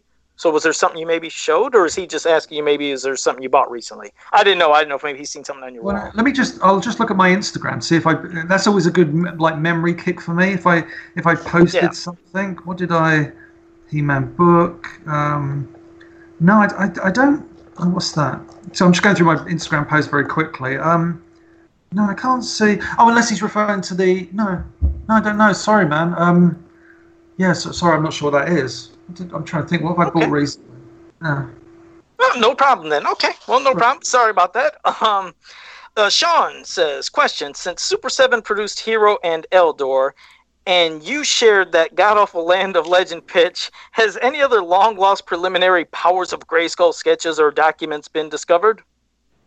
I don't think so. I mean, the only document that was out there was the one that, or the thing, the one that still hasn't been read by the masses was the one that Scott Neitlich had at San Diego Comic Con in 2014, which was the, I think that was the live action stroke cartoon He Man thing, where I think that was more of a VCR shooty game, if I remember rightly. But that was really that. I remember again Lee reading that, and or I was I was describing the script to Lee, and he was just like, "It's like yeah, I've got no clue." It was it was somewhere in between the end of He-Man and uh, what became New Adventures of New He-Man. Adventures, Like a, yeah, and it was there's like um I don't know if it was made public. Um, there was a, an illustration of Man at Arms in that might have done the rounds, and it looked it looked unique, but it I was like, oh okay. Um, and I think if, if you look at the first catalogue, the Power and the Found, uh, sorry, the, the only catalogue, the Power and the Honor Foundation catalogue, there are some sketches at the end that we all thought at the time were for the movie, and they're vehicles with like big green crystals on. And I think I might be wrong, but I think what we established maybe a few years back is that these green crystals were associated with this show in which you would fire at the screen and these green crystals will be some sort of interactive thing.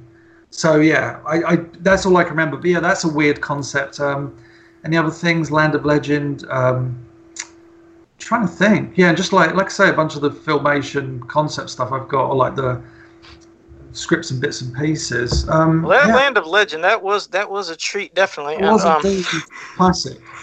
yes, I and uh, I've looked at it since I last looked at it with you guys. Someone said you should scan it in for everybody to read. I'm like, why would it be that cruel? Yeah, you people don't. You don't need to see this. You, you just don't. I don't Just take that. our word for it. What, what What do we have to gain from lying to you about it? Yeah, James Eatock will forever be known as the guy that brought Land of Legend to the public masses. I don't need that. In My He doesn't need that on his record. He's got a clean record here, people. Like he is. right? He's the minister of truth when it comes to He-Man. We need to keep it. You know, he just just Yeah, well, leave I it mean, alone. I mean, let's face it. With this VCR script, I'm teetering slightly on villain, super villain. So Oh, um, he's enjoying it too. well, Daniel did want to uh, clarify. He just meant uh, if you remember the last piece of merchandise that you added to your collection that was for Masters. Oh, sorry. Um. Oh. Uh. Shall I go and get it? Have you got like? Uh, can I? Have you got like two minutes? Yeah, uh, yeah. Go do what you need to do. I'll I'll read uh, some stuff from here. Blue-haired lawyer on last week's video said, "I love Motu classics, but my collection is extremely small because they are pricey." I definitely feel you on that one. Do any of you guys buy loose figures from eBay to save money? Are any of you cherry pickers, or are you completionists and or completists, as he said? And Tyler Tyler went and as the subscriptions were coming in, he stuck with it pretty much through the entirety of it. I am trying to buy a lot of them loose on eBay. I I got 12 classics figures that are coming in the mail. I kept messaging Tyler. I'm like, "Yeah, I got another one. I got another one. Hey, I won this one." He's like, "That's awesome." And now I've had to move my classics from the case over here over to the shelf over here, and now I'm gonna have to figure out what to do with all these figures here because they're gonna have to move to make room for the classics that I'm getting in, and now I got to situate everything. So that is that is my process. I know that Joe was going with it for a while, right? And then you just kind of stopped. Yeah, it used to be a yeah, it used to be a completist, but yeah, money wise, then uh, yeah, I couldn't do it no more. But yeah, All right, James is back. What you got, James? Um, so the most recent thing I added to my collection is the most expensive thing I think I've ever bought in my life. Um, I think you've probably both seen it, but um, that cell, Oh wow. Ah, yes, beautiful. pretty glorious. I was like, so I paid. I, I knew who owned it for the longest time, and I thought to myself, am I gonna want to, you know, shell out that money for it? And when it, when I got it, I, it's funny. The guy lived in the UK, so we met. Um, he works. Um, he worked. Where does he work? About about a forty minute to an hour train ride away. So I got the train. So I had to travel across London, pick up this piece of artwork, and travel back. I remember like thinking, is this going to be worth it? And the moment I kind of took it out of the packaging and opened it, and you and I saw that, obviously, oh, uh, it's mirrored in my image. I don't know if it is for you guys. Oh but- yeah. and I saw that, I was like, oh my god! It was just, it's, and it's for us, you know, sometimes cells are slightly nicked or damaged. It's just in perfect condition, man. It looks perfect. Is that the is that the first I have the power uh cell that you've owned? Because I just assumed you probably had some other I have the No, power. no, no. That's, that's the first one. Yeah, sorry, that's the first one I ever owned because they're just, you know, um, they're just so impossible to get. I, I know, I know. It's quite funny. I know the per, there's, I know the person who owns all the arms and heads of this, and I know the person who owns the body. So it's between the two of them, they've got all the key frames, but they don't, you know. And I've, and the other thing I've got is the random. I think I've showed you guys. I think I posted it once before, which is it's so the promo. I, there was the promo shot that was used on video covers and everything, a lot of promotional. It's He-Man doing "I Have the Power, slightly off key. It's Yeah. not like direct frame, and it's the lightning around that. And I own, randomly bought a bunch of artwork, and that lightning was in there, and I was like, oh my god, it's the promotional lightning. So yeah, It's that- pretty cool to have the I have the power and you actually have it. That that is oh, awesome. Oh, it's, it's incredible. It's the way I, do, I tell it to people. It's after 23 years of you know collecting, and I've you know don't get me wrong, I've I've got some beautiful stuff over the years, but you kind of would always aim for. Oh, I'd love to get a cell from I you know Adam taking out the sword or He-Man doing Eye of the Power, and then to get that, and it's it's the key one as well. You've got obviously the main one, which is this, but the one where he's holding it forward, it's like that's that's actually him all the way forward. It's not slightly in between. It's all the way. Um, the other thing I thought, the other thing I thought I'd show you is, um, I mean, I, I've shown these off before, but I thought, so obviously that's a cell from the, the logo. Oh, cool. Whee! Damn, how cool is that, James? Are, by these, the way, these, are these going in frames? Because these are very pivotal pieces. Like, are Oh, these going on the thing, display? They're, they're, put it this way, they're, they're in like lock and key kind of thing. It's not just, they're just under my bed or something. They're in like proper protective kind of things and everything. I mean, I'd love to put them in frames at some point. Um, I, you know, I've owned this, I think this cell for, God, nearly, uh, well over like 12, 13 years, but just, it's quite funny. The first time, I guess when DVDs happened, but with VHS transfers, I always just thought the logo was blue and white, and then eventually when DVDs happened, it's like, oh, there's like little red, you know, um, kind of markings on it. Well, it's actually like, you know, um, beveled, I guess, is where you got. Oh, I see it. I see it. No, I, I, I, I didn't know that. Yeah, if you if you watch the intro, you'll just about make it out. It's not that clear, but yeah, it's um. So yeah, there's that, and then I thought I'd show you. This is, is I mean, this is, this is probably quite boring for some, but it's just the folder it came in. So that's the folder which says it says uh, down it says MU main title uh, on a black card. So that's the background. Uh, scene two, because obviously scene one is the filmation logo. Um, bottom lights are just where they're projecting the flashes onto the screen. Um, there's these little instructions. Rush means we got to do this very quickly. So obviously it's very. Um, and you got here like uh, let's have a look. The final checking happened on what is that? Trying read the date. I've got my old man eyes aren't working. Seventh seventeenth of March, uh, eighty three. Obviously, yeah. Twenty. Yeah. I'm oh, sorry. Twenty seventh of March, eighty three. So yeah, it's um just a bit of history. And then this is like this is my favorite piece. This is um so that's the actual line art of the logo. Oh, So that's Okay. what they xeroxed over and over again to make it bigger and smaller as it kind of comes into screen. So it says like down here, I think it says like if you can see it, it says like um, He-Man MA1 kind of thing. Oh, and on the back there's the instructions where it tells you, it says the layout. It says um, uh, like He-Man goes into place, stops, and then Master Universe comes in, and they both disappear off the screen. So, um, sorry, it's not great You- quality. no, you got some rare, great stuff right there. Now, what's your address again? Where do you live? yeah, it's uh, it's um Fort Knox Uh, I was like, cool. All right, man. No, thanks for sharing that. That's cool right. shit. Uh, Grimbot had another question for you, James. Said, uh, what's the dumbest early idea you've encountered for Masters of the Universe?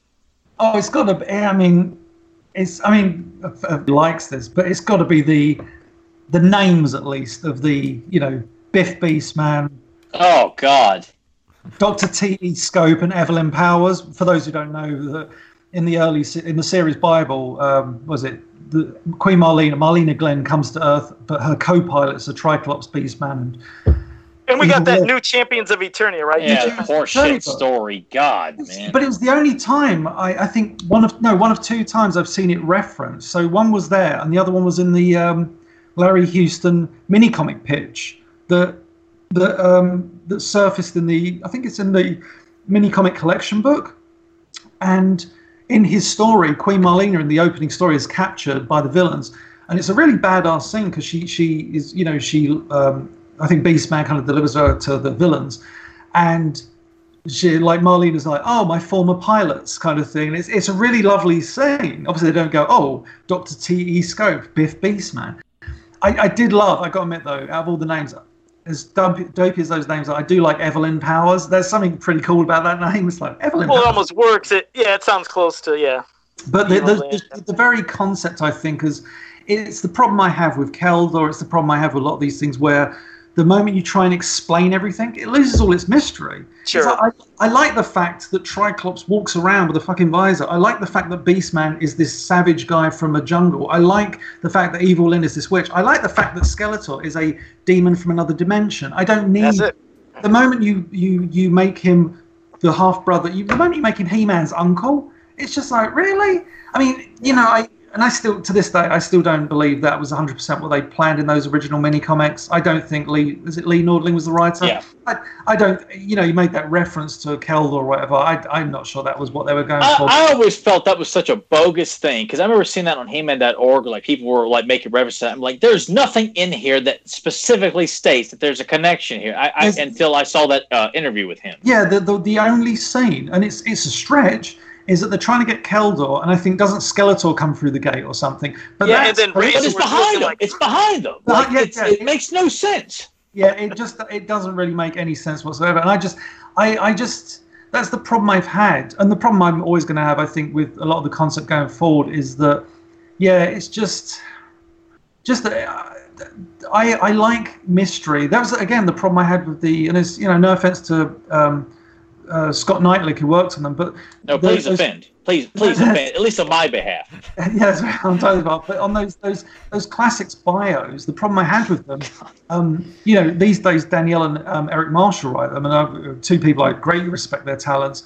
But the problem I have with a lot of those initial classics bios is, and just the very nature is just the need to explain everything. I think what Daniel and Eric have done, which is really cool, is rather than go, we need to connect everything and do everything. We're just telling fun little stories. Like when they did those. Um, PowerCon released those three um, like 1988 figures in classics. So it was like Whiplash, you know, with Trapjaw and all that crazy shit.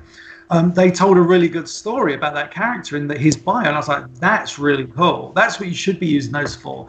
Whereas Scott seemed to tell these stories about like, right, let's explain everything. You know, let's give everybody real names. That real. Oh, I hated the real names, though, like the real name of Beastman and Merman Beastman and, was the and. Roach or something. and then what? What was Hordak Hector or something? I was like Hector. Hector. Hector, Hell yeah, yeah, that- yeah. God, It's just Scareglow was these- crack null or some bullshit like Yeah. I that. hate it. I just, Oh, I hated it. I'm just so glad to hear somebody who is so prominent in this community is is uh, just expressing the same frustration with the idea of explaining way too much about things that no, you know what, nobody was asking for a backstory or a real name or where this person come from. at the same time, I understand people wanting to know more because obviously you can only do so much with a character. But at the same time, I, th- I personally think you can tell lots of stories with Skeletor. Let's face it, in the 80s, they told probably hundreds to a thousand stories with Skeletor in which Keldor was not a part of it.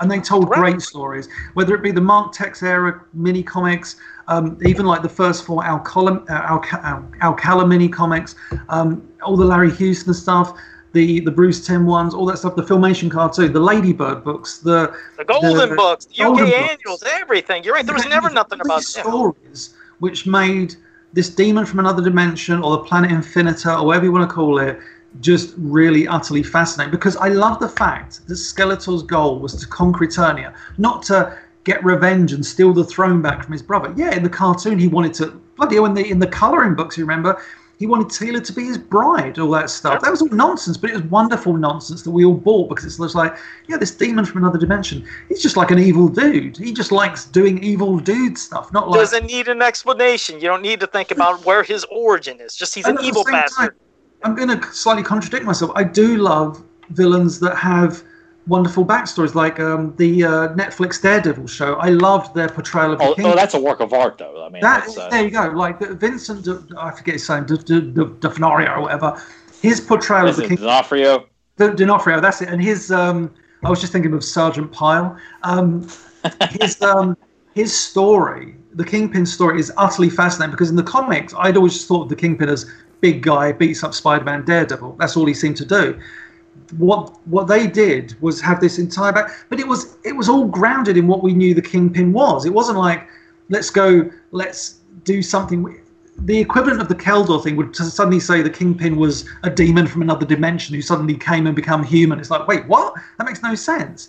The beauty of the Skeletor origin is just that he's just a bad guy. We love that, and that's it. Just frustrates me that it's this Keldor thing. And you know, there was one movie script doing the rounds where uh, He-Man and Skeletor were brothers, and it was like, Oh, how Why? stupid is that? it's just uh, why are you trying to knock off Thor and Loki? It's already been done. Thor and Loki have done it.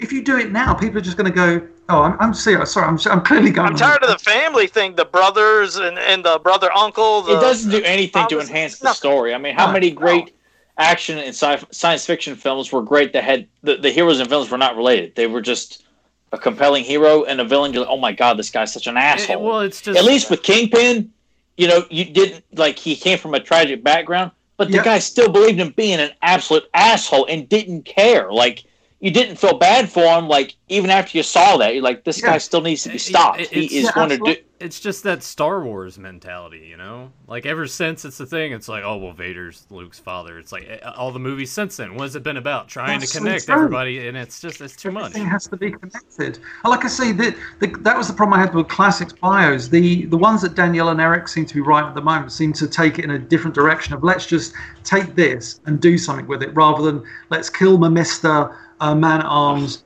um, and all these different characters in one single bio in the Ultimate Battlegrounds Part Seven. It's like how Isn't that I? the dumbest name for these battles? It's just the tagline of the, the box of Eternal. Why is that the name of, of a battle called the Ultimate Battleground? It makes no sense. The- The problem, I, I think, what what they should have done with that classics line is they should have released. I know this is too late now, almost.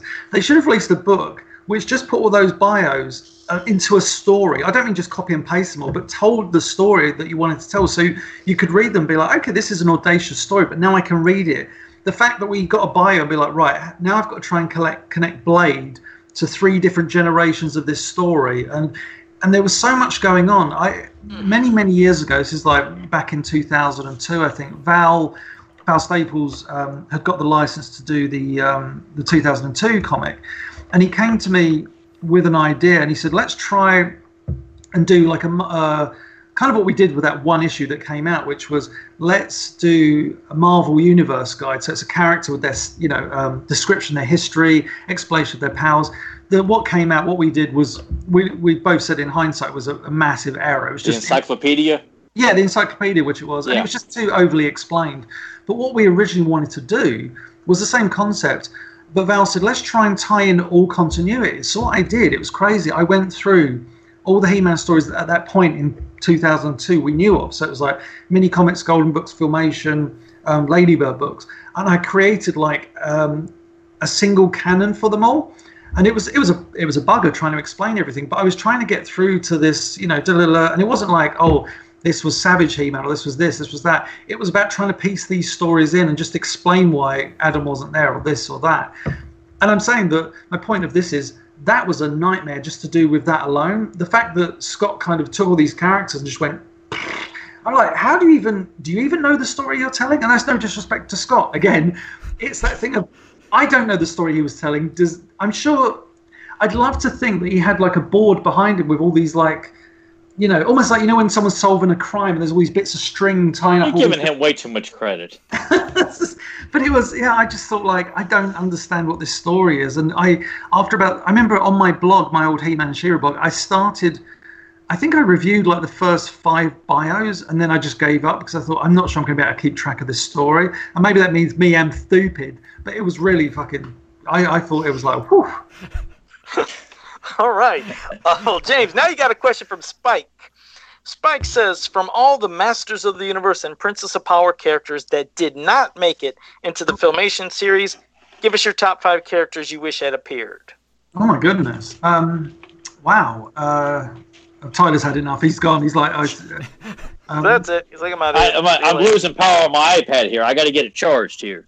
Oh man, he wasn't expecting a three-hour Eatock extravaganza. Oh no, it's fine. I, I really thought it was plenty charged anyway. It, it always is. So I'm like, I don't want to get into a position where I'm like, oh my god. Yes.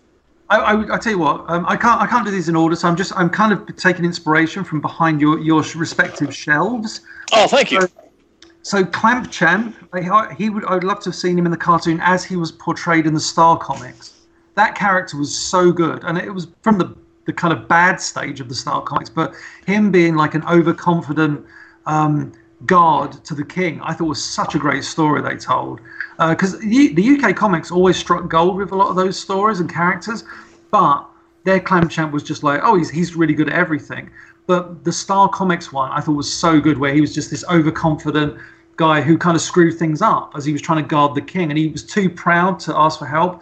But also combine that with Bruce Timm's version, or um, Lee Nordling's, I guess, in the Search for Keldor, he, um, where he's got like he's just a badass in battle, like when he catches Ninja's arrow out the sky.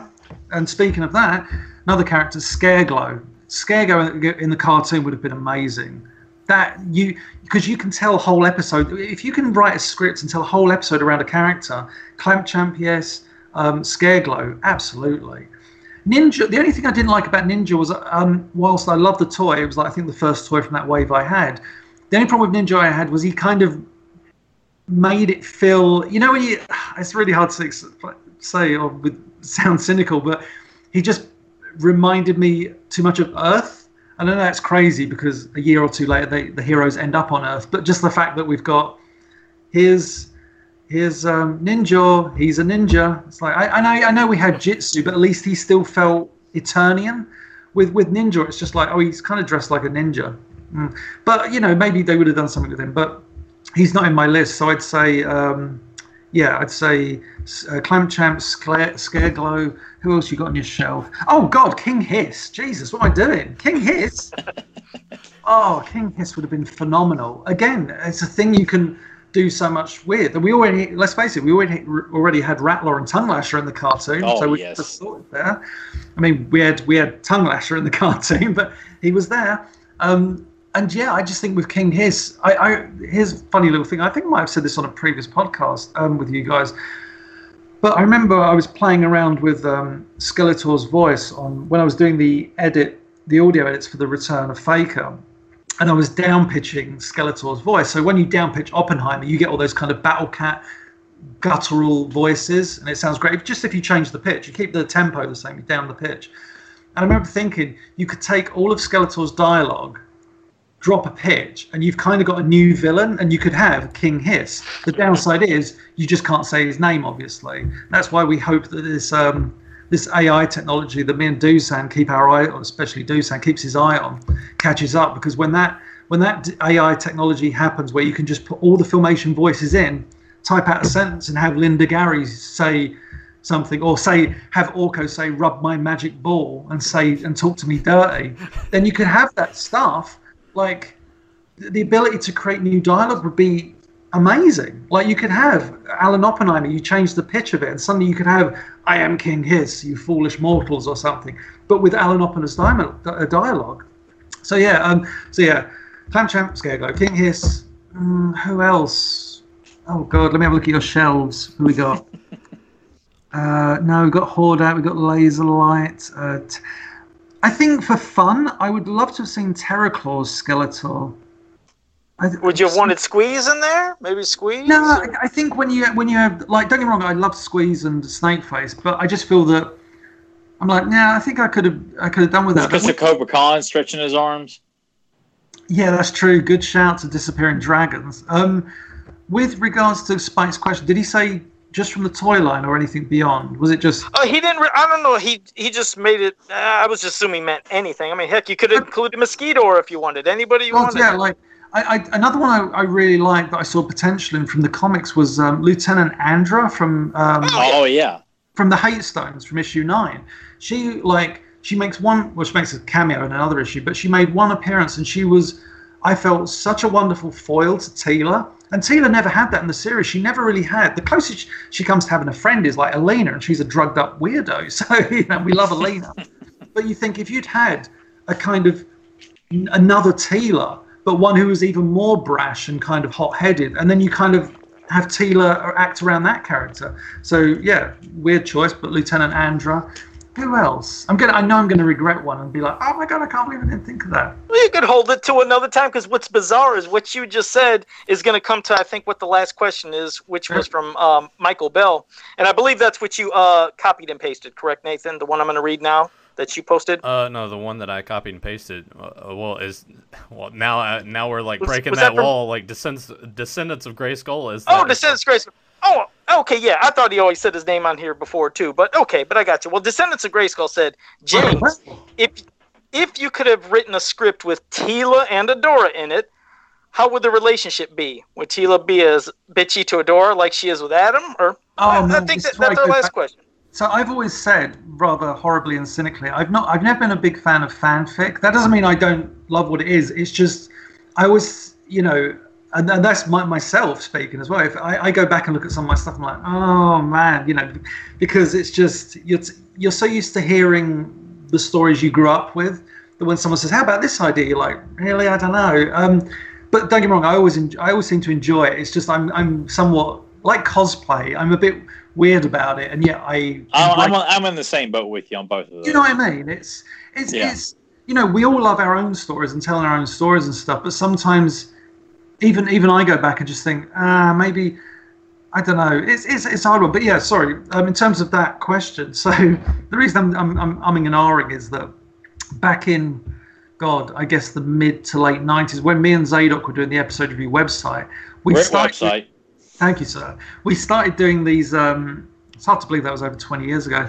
We started doing a, a proposed He-Man season three, where we were gonna write episodes and not review them necessarily, but just write episode premises.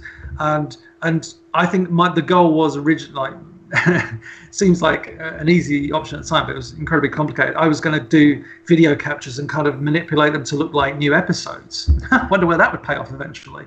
So um, yeah, I uh, I came up with I think a story called um, I remember it was so it was a She-Ra episode, and this is going back. I wonder if I, I wonder if I've still got it somewhere. Um, so I'll, I'll try and look for it as I talk about it. So it was called Adam's Etherian Side. So it was a She-Ra episode. So Adam and Teela end up on. Um, oh man, if I've got it, that'd be so good. Oh my god, I've got it.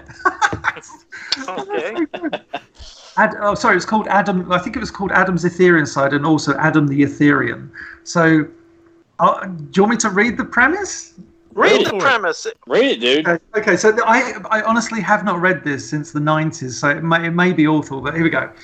In the royal palace of Eternia, Teela, knowing that she is Adam's bodyguard, feels that she has neglected her role in recent months. She questions her own relationship with Adam, unable to find the answer, but feel, bear in mind this is me writing 20 years ago, so it's a bit um, hit and miss. Teela questions her relationship with Adam, unable to find the answer, but feeling that she's more of a sister to him. At that moment, Adam receives a telepathic message from the sorceress summoning him to the castle. As the prince is about to leave, Teela blocks his path, explaining that she will never leave his side again. At Castle Grayskull, the sorceress is surprised by Teela's presence, um, and opening up a, a, a dimensional gateway to Etheria tells Adam that the threat of the Horde is growing.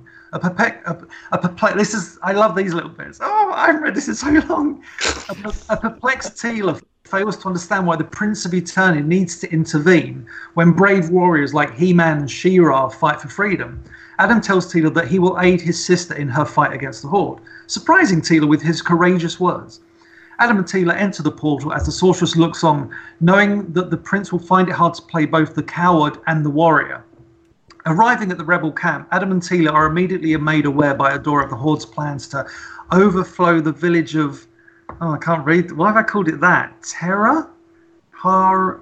Oh my god, it was my ex girlfriend. I just realized, I was like, Terria? And I was like, oh, Harriet. I, I used to date Harriet. Yeah, yeah. Sh- sh- shout out. Shout out to Harriet. Um, so during their conversation, it becomes apparent that there is odd tension between Adora and Teela. It is not long before Adora, Adam, Teela, and Bo, that's a great lineup, are spying on the Horde. They watch as the Horde load up the villages of Har—I've got to stop saying Harriet into a Horde slave transport vehicle. Adora and Teela hatch a plan of attack, with Teela questioning the whereabouts of She-Ra. Bo agrees, adding that they are outnumbered and outgunned by the Horde. In an effort to transform into their other identities, Adora suggests that she and Adam would be best suited to attack from a certain position. Teela disagrees, stating that she and Bo, the warriors, should stay close to the prince and princesses of Eternia. They attack in two groups, but Adora is captured along with the remainder of the villagers. Adam attempts to run off and change, but Teela proves too difficult to evade. You guys still there, right? Oh yes, yeah. yes. You're still, you're still hanging on. um, Adam, Teela, and Bo regroup and head towards the fright zone. Um, arriving on the outskirts, they are spotted, and, and laser fire from the Horde outpost is trained upon them. They leap behind a nearby rock, and Adam acts the coward, asking Teela what they should do. Bo reminds Adam not to rush in. This is the, this is great. Bo Adam reminds Adam not to rush in, like the time he saved Adora single-handedly. Teela is astonished, not believing her ears, and is bewildered when Bo remarks that Adam is by far the bravest man he has known in years. Teela questions Bo if they are talking about the same Adam. All three run from rock to rock, dodging laser fire along the way. Teela is captured, but enables Adam and Bo enough time to enter the fright zone. Inside the fright zone, Teela is placed in a cell with Adora. There is an, this is the, the relationship between Teela and uh, Adora. There is an obvious tension between the two. Teela reveals that she is jealous towards Adora because she feels that she has been a sister to Adam for years, and now that Adora is back in, in her life, her sisterly role has vanished. I thought it was a really nice thing to address because, you know, in the series, Teela and Adam are almost like siblings at times, and then Adora comes in and Teela's just like, bye. Um, Adora calms Adam. Uh, uh, sorry, Adora calms Teela, telling her that Adam has always spoken highly of her and reminisced over their journey that they have had growing up. Adora tells Teela that she is the one who should be jealous because for 21 years, she, given their age, um, she never knew that she had a brother and never shared a life with him. Teela is shocked, realizing Adora's overwhelming sadness. You know, uh, Teela had the best, you know, always the best years of Adam's life, and Adora never got those. I think this sounds really good, James. I, I Yeah, don't see yeah, anything right, wrong it does. Um, Yeah. Elsewhere, Adam and Bo, it's, it's coming to an end. There's only two more paragraphs. elsewhere, Adam and Bo split up, and while Bo distracts a large group of Horde troopers, Adam transforms into He-Man, smashes his way through the fight, Fright Zone's dungeons. Just as he approaches the cell holding Adora and Teela, he realizes that Adam is more than just the Prince of, of Eternia, and now realizes that he must prove that to Teela. So he transforms back into Adam. Teela is surprised to see Adam blast open the door. He frees both of them and tells Adora that he saw She-Ra approaching. Adora rushes round the corner, transforms into She-Ra. As Adam and Teela flee the fright zone, She-Ra aids Bo in freeing the captured slaves.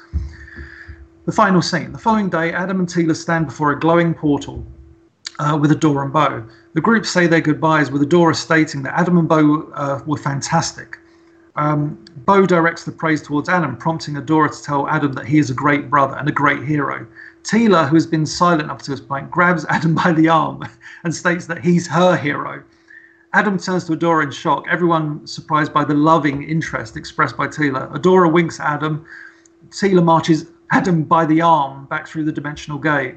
Fascinated with um, fascinated by the new Prince of Eternia, uh, Bo turns to Adora and asks if he's her hero.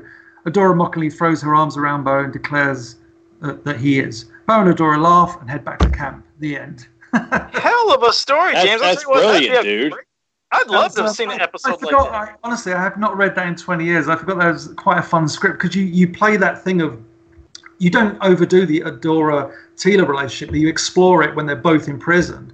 And you have, and the key is as well, I wanted, I remember saying, let's do an episode without He Man, but then I thought, you've got to because we all want to see He Man pop up once. So you have that one moment where he's like, I got to get in by the power of Grayskull, smash, smash, smash, then transforms back into Adam to continue that adventure as Prince Adam.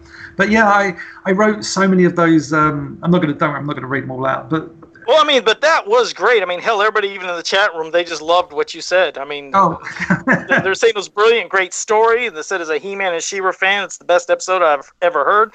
Um, no, that's great, man. I'll tell you, you know, it's a shame that you know, like more people like Grimbot couldn't come along and help you and animate that into another story someday. Because goddamn, that really does sound good. it was it was something I did back in I think it was uh, God the year 2000 when I first got my graphics tablet. I don't know if I ever post. I'm sure I posted them online somewhere, and I did these.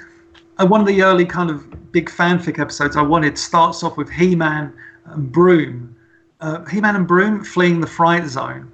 And there was like there was like really comical scenes, and I animated it, and I did like He-Man's voice and everything really badly. I was like, "Broom, can't you carry me?" All this stuff, and Broom's like, "I can barely carry Madame Razz. How am I supposed to carry the most powerful man in the universe?"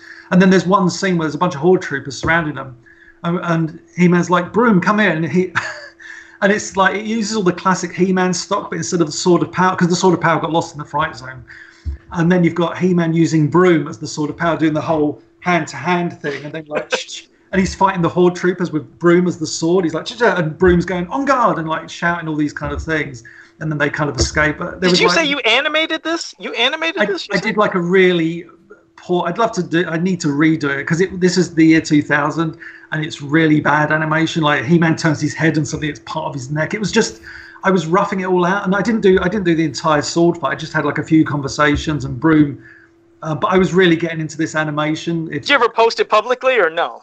I don't think so. I mean, I, I think I've still got them somewhere in a folder. But yeah, You it should was. Um, post that. Fuck, we'd get a kick out of that. Post that I'll probably post it in NBC Universal. will Say we own that, and I'm like, no, you don't.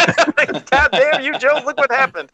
Oh shit! Well, goddamn. Well, Fun time. well, James, that was yeah, that was the last question. There was a lot of comments and there was really active uh, for this episode. So I mean, it was great having you. But before we go, I mean, is there anything you wanted to you know talk about or like tell everybody to go? Your pages, something you got going, or No, not really. I guess just um, yeah. I hope everybody's staying safe in these cra- crazy times, and um, you know, and you know, coming up with their own forms of entertainment, watching uh, podcasts, listening to podcasts, all this business. Because um, yeah, I think uh, it's pretty crazy out there right now. Um, yeah, and hopefully everybody stays safe and, and well and, and washes their hands and all that business. You know, Um, this is like a PSA, really, isn't it?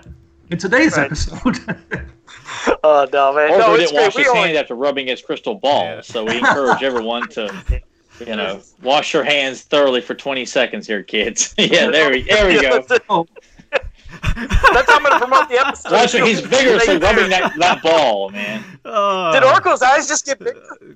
Uh, his, his, yeah, his- Oh boy. Well, that's a first for the show Oh, for sure. I appreciate that, James, for putting that we've on had there. jerking off, you know, on this podcast.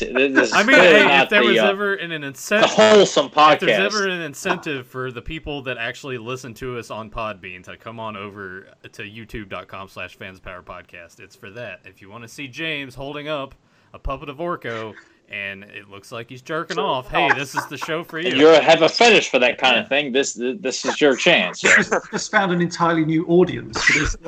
Oh my god! That's It could be like this whole like you know uh, like niche market of like fetishism for like you know masturbating Man, puppets. If all if all those guys start popping into the chat room the next few weeks, I'm gonna have to like start setting up a moderator or something in here. Sweet Jesus. Oh. God, No, but it was great, man. James, we love having you on. Every time you're on, some crazy shit happens. But it's great, you know, to share your knowledge and just all of us sit here and have fun and just share the love of Masters Universe, Princess of Power. That's what it's all about, man. So, Thank you. man. but uh, well, I guess well for anybody that was uh, here and is new to this channel, make sure you like, subscribe, share, ring that bell so you can always be notified when we go live. Because as you've seen, this was a different time today. And for me, Tyler, Nathan, and James, until next time, have a powerful day. He's got Orko. Wax. God damn it! I don't even know what to say. See, see you next time. No no movie quote from Tyler? Tyler movie quote? how am I supposed to follow it up with a jerking off worko? Like, what the hell am I supposed to say? Like, you know, no no one is going to pay attention to anything. I mean, it's you know, we're seeing. But oh, here's Fifty Shades of Orko right now. Son of a bitch. Yeah, there's nothing in. There. Yeah, that's. See you guys next.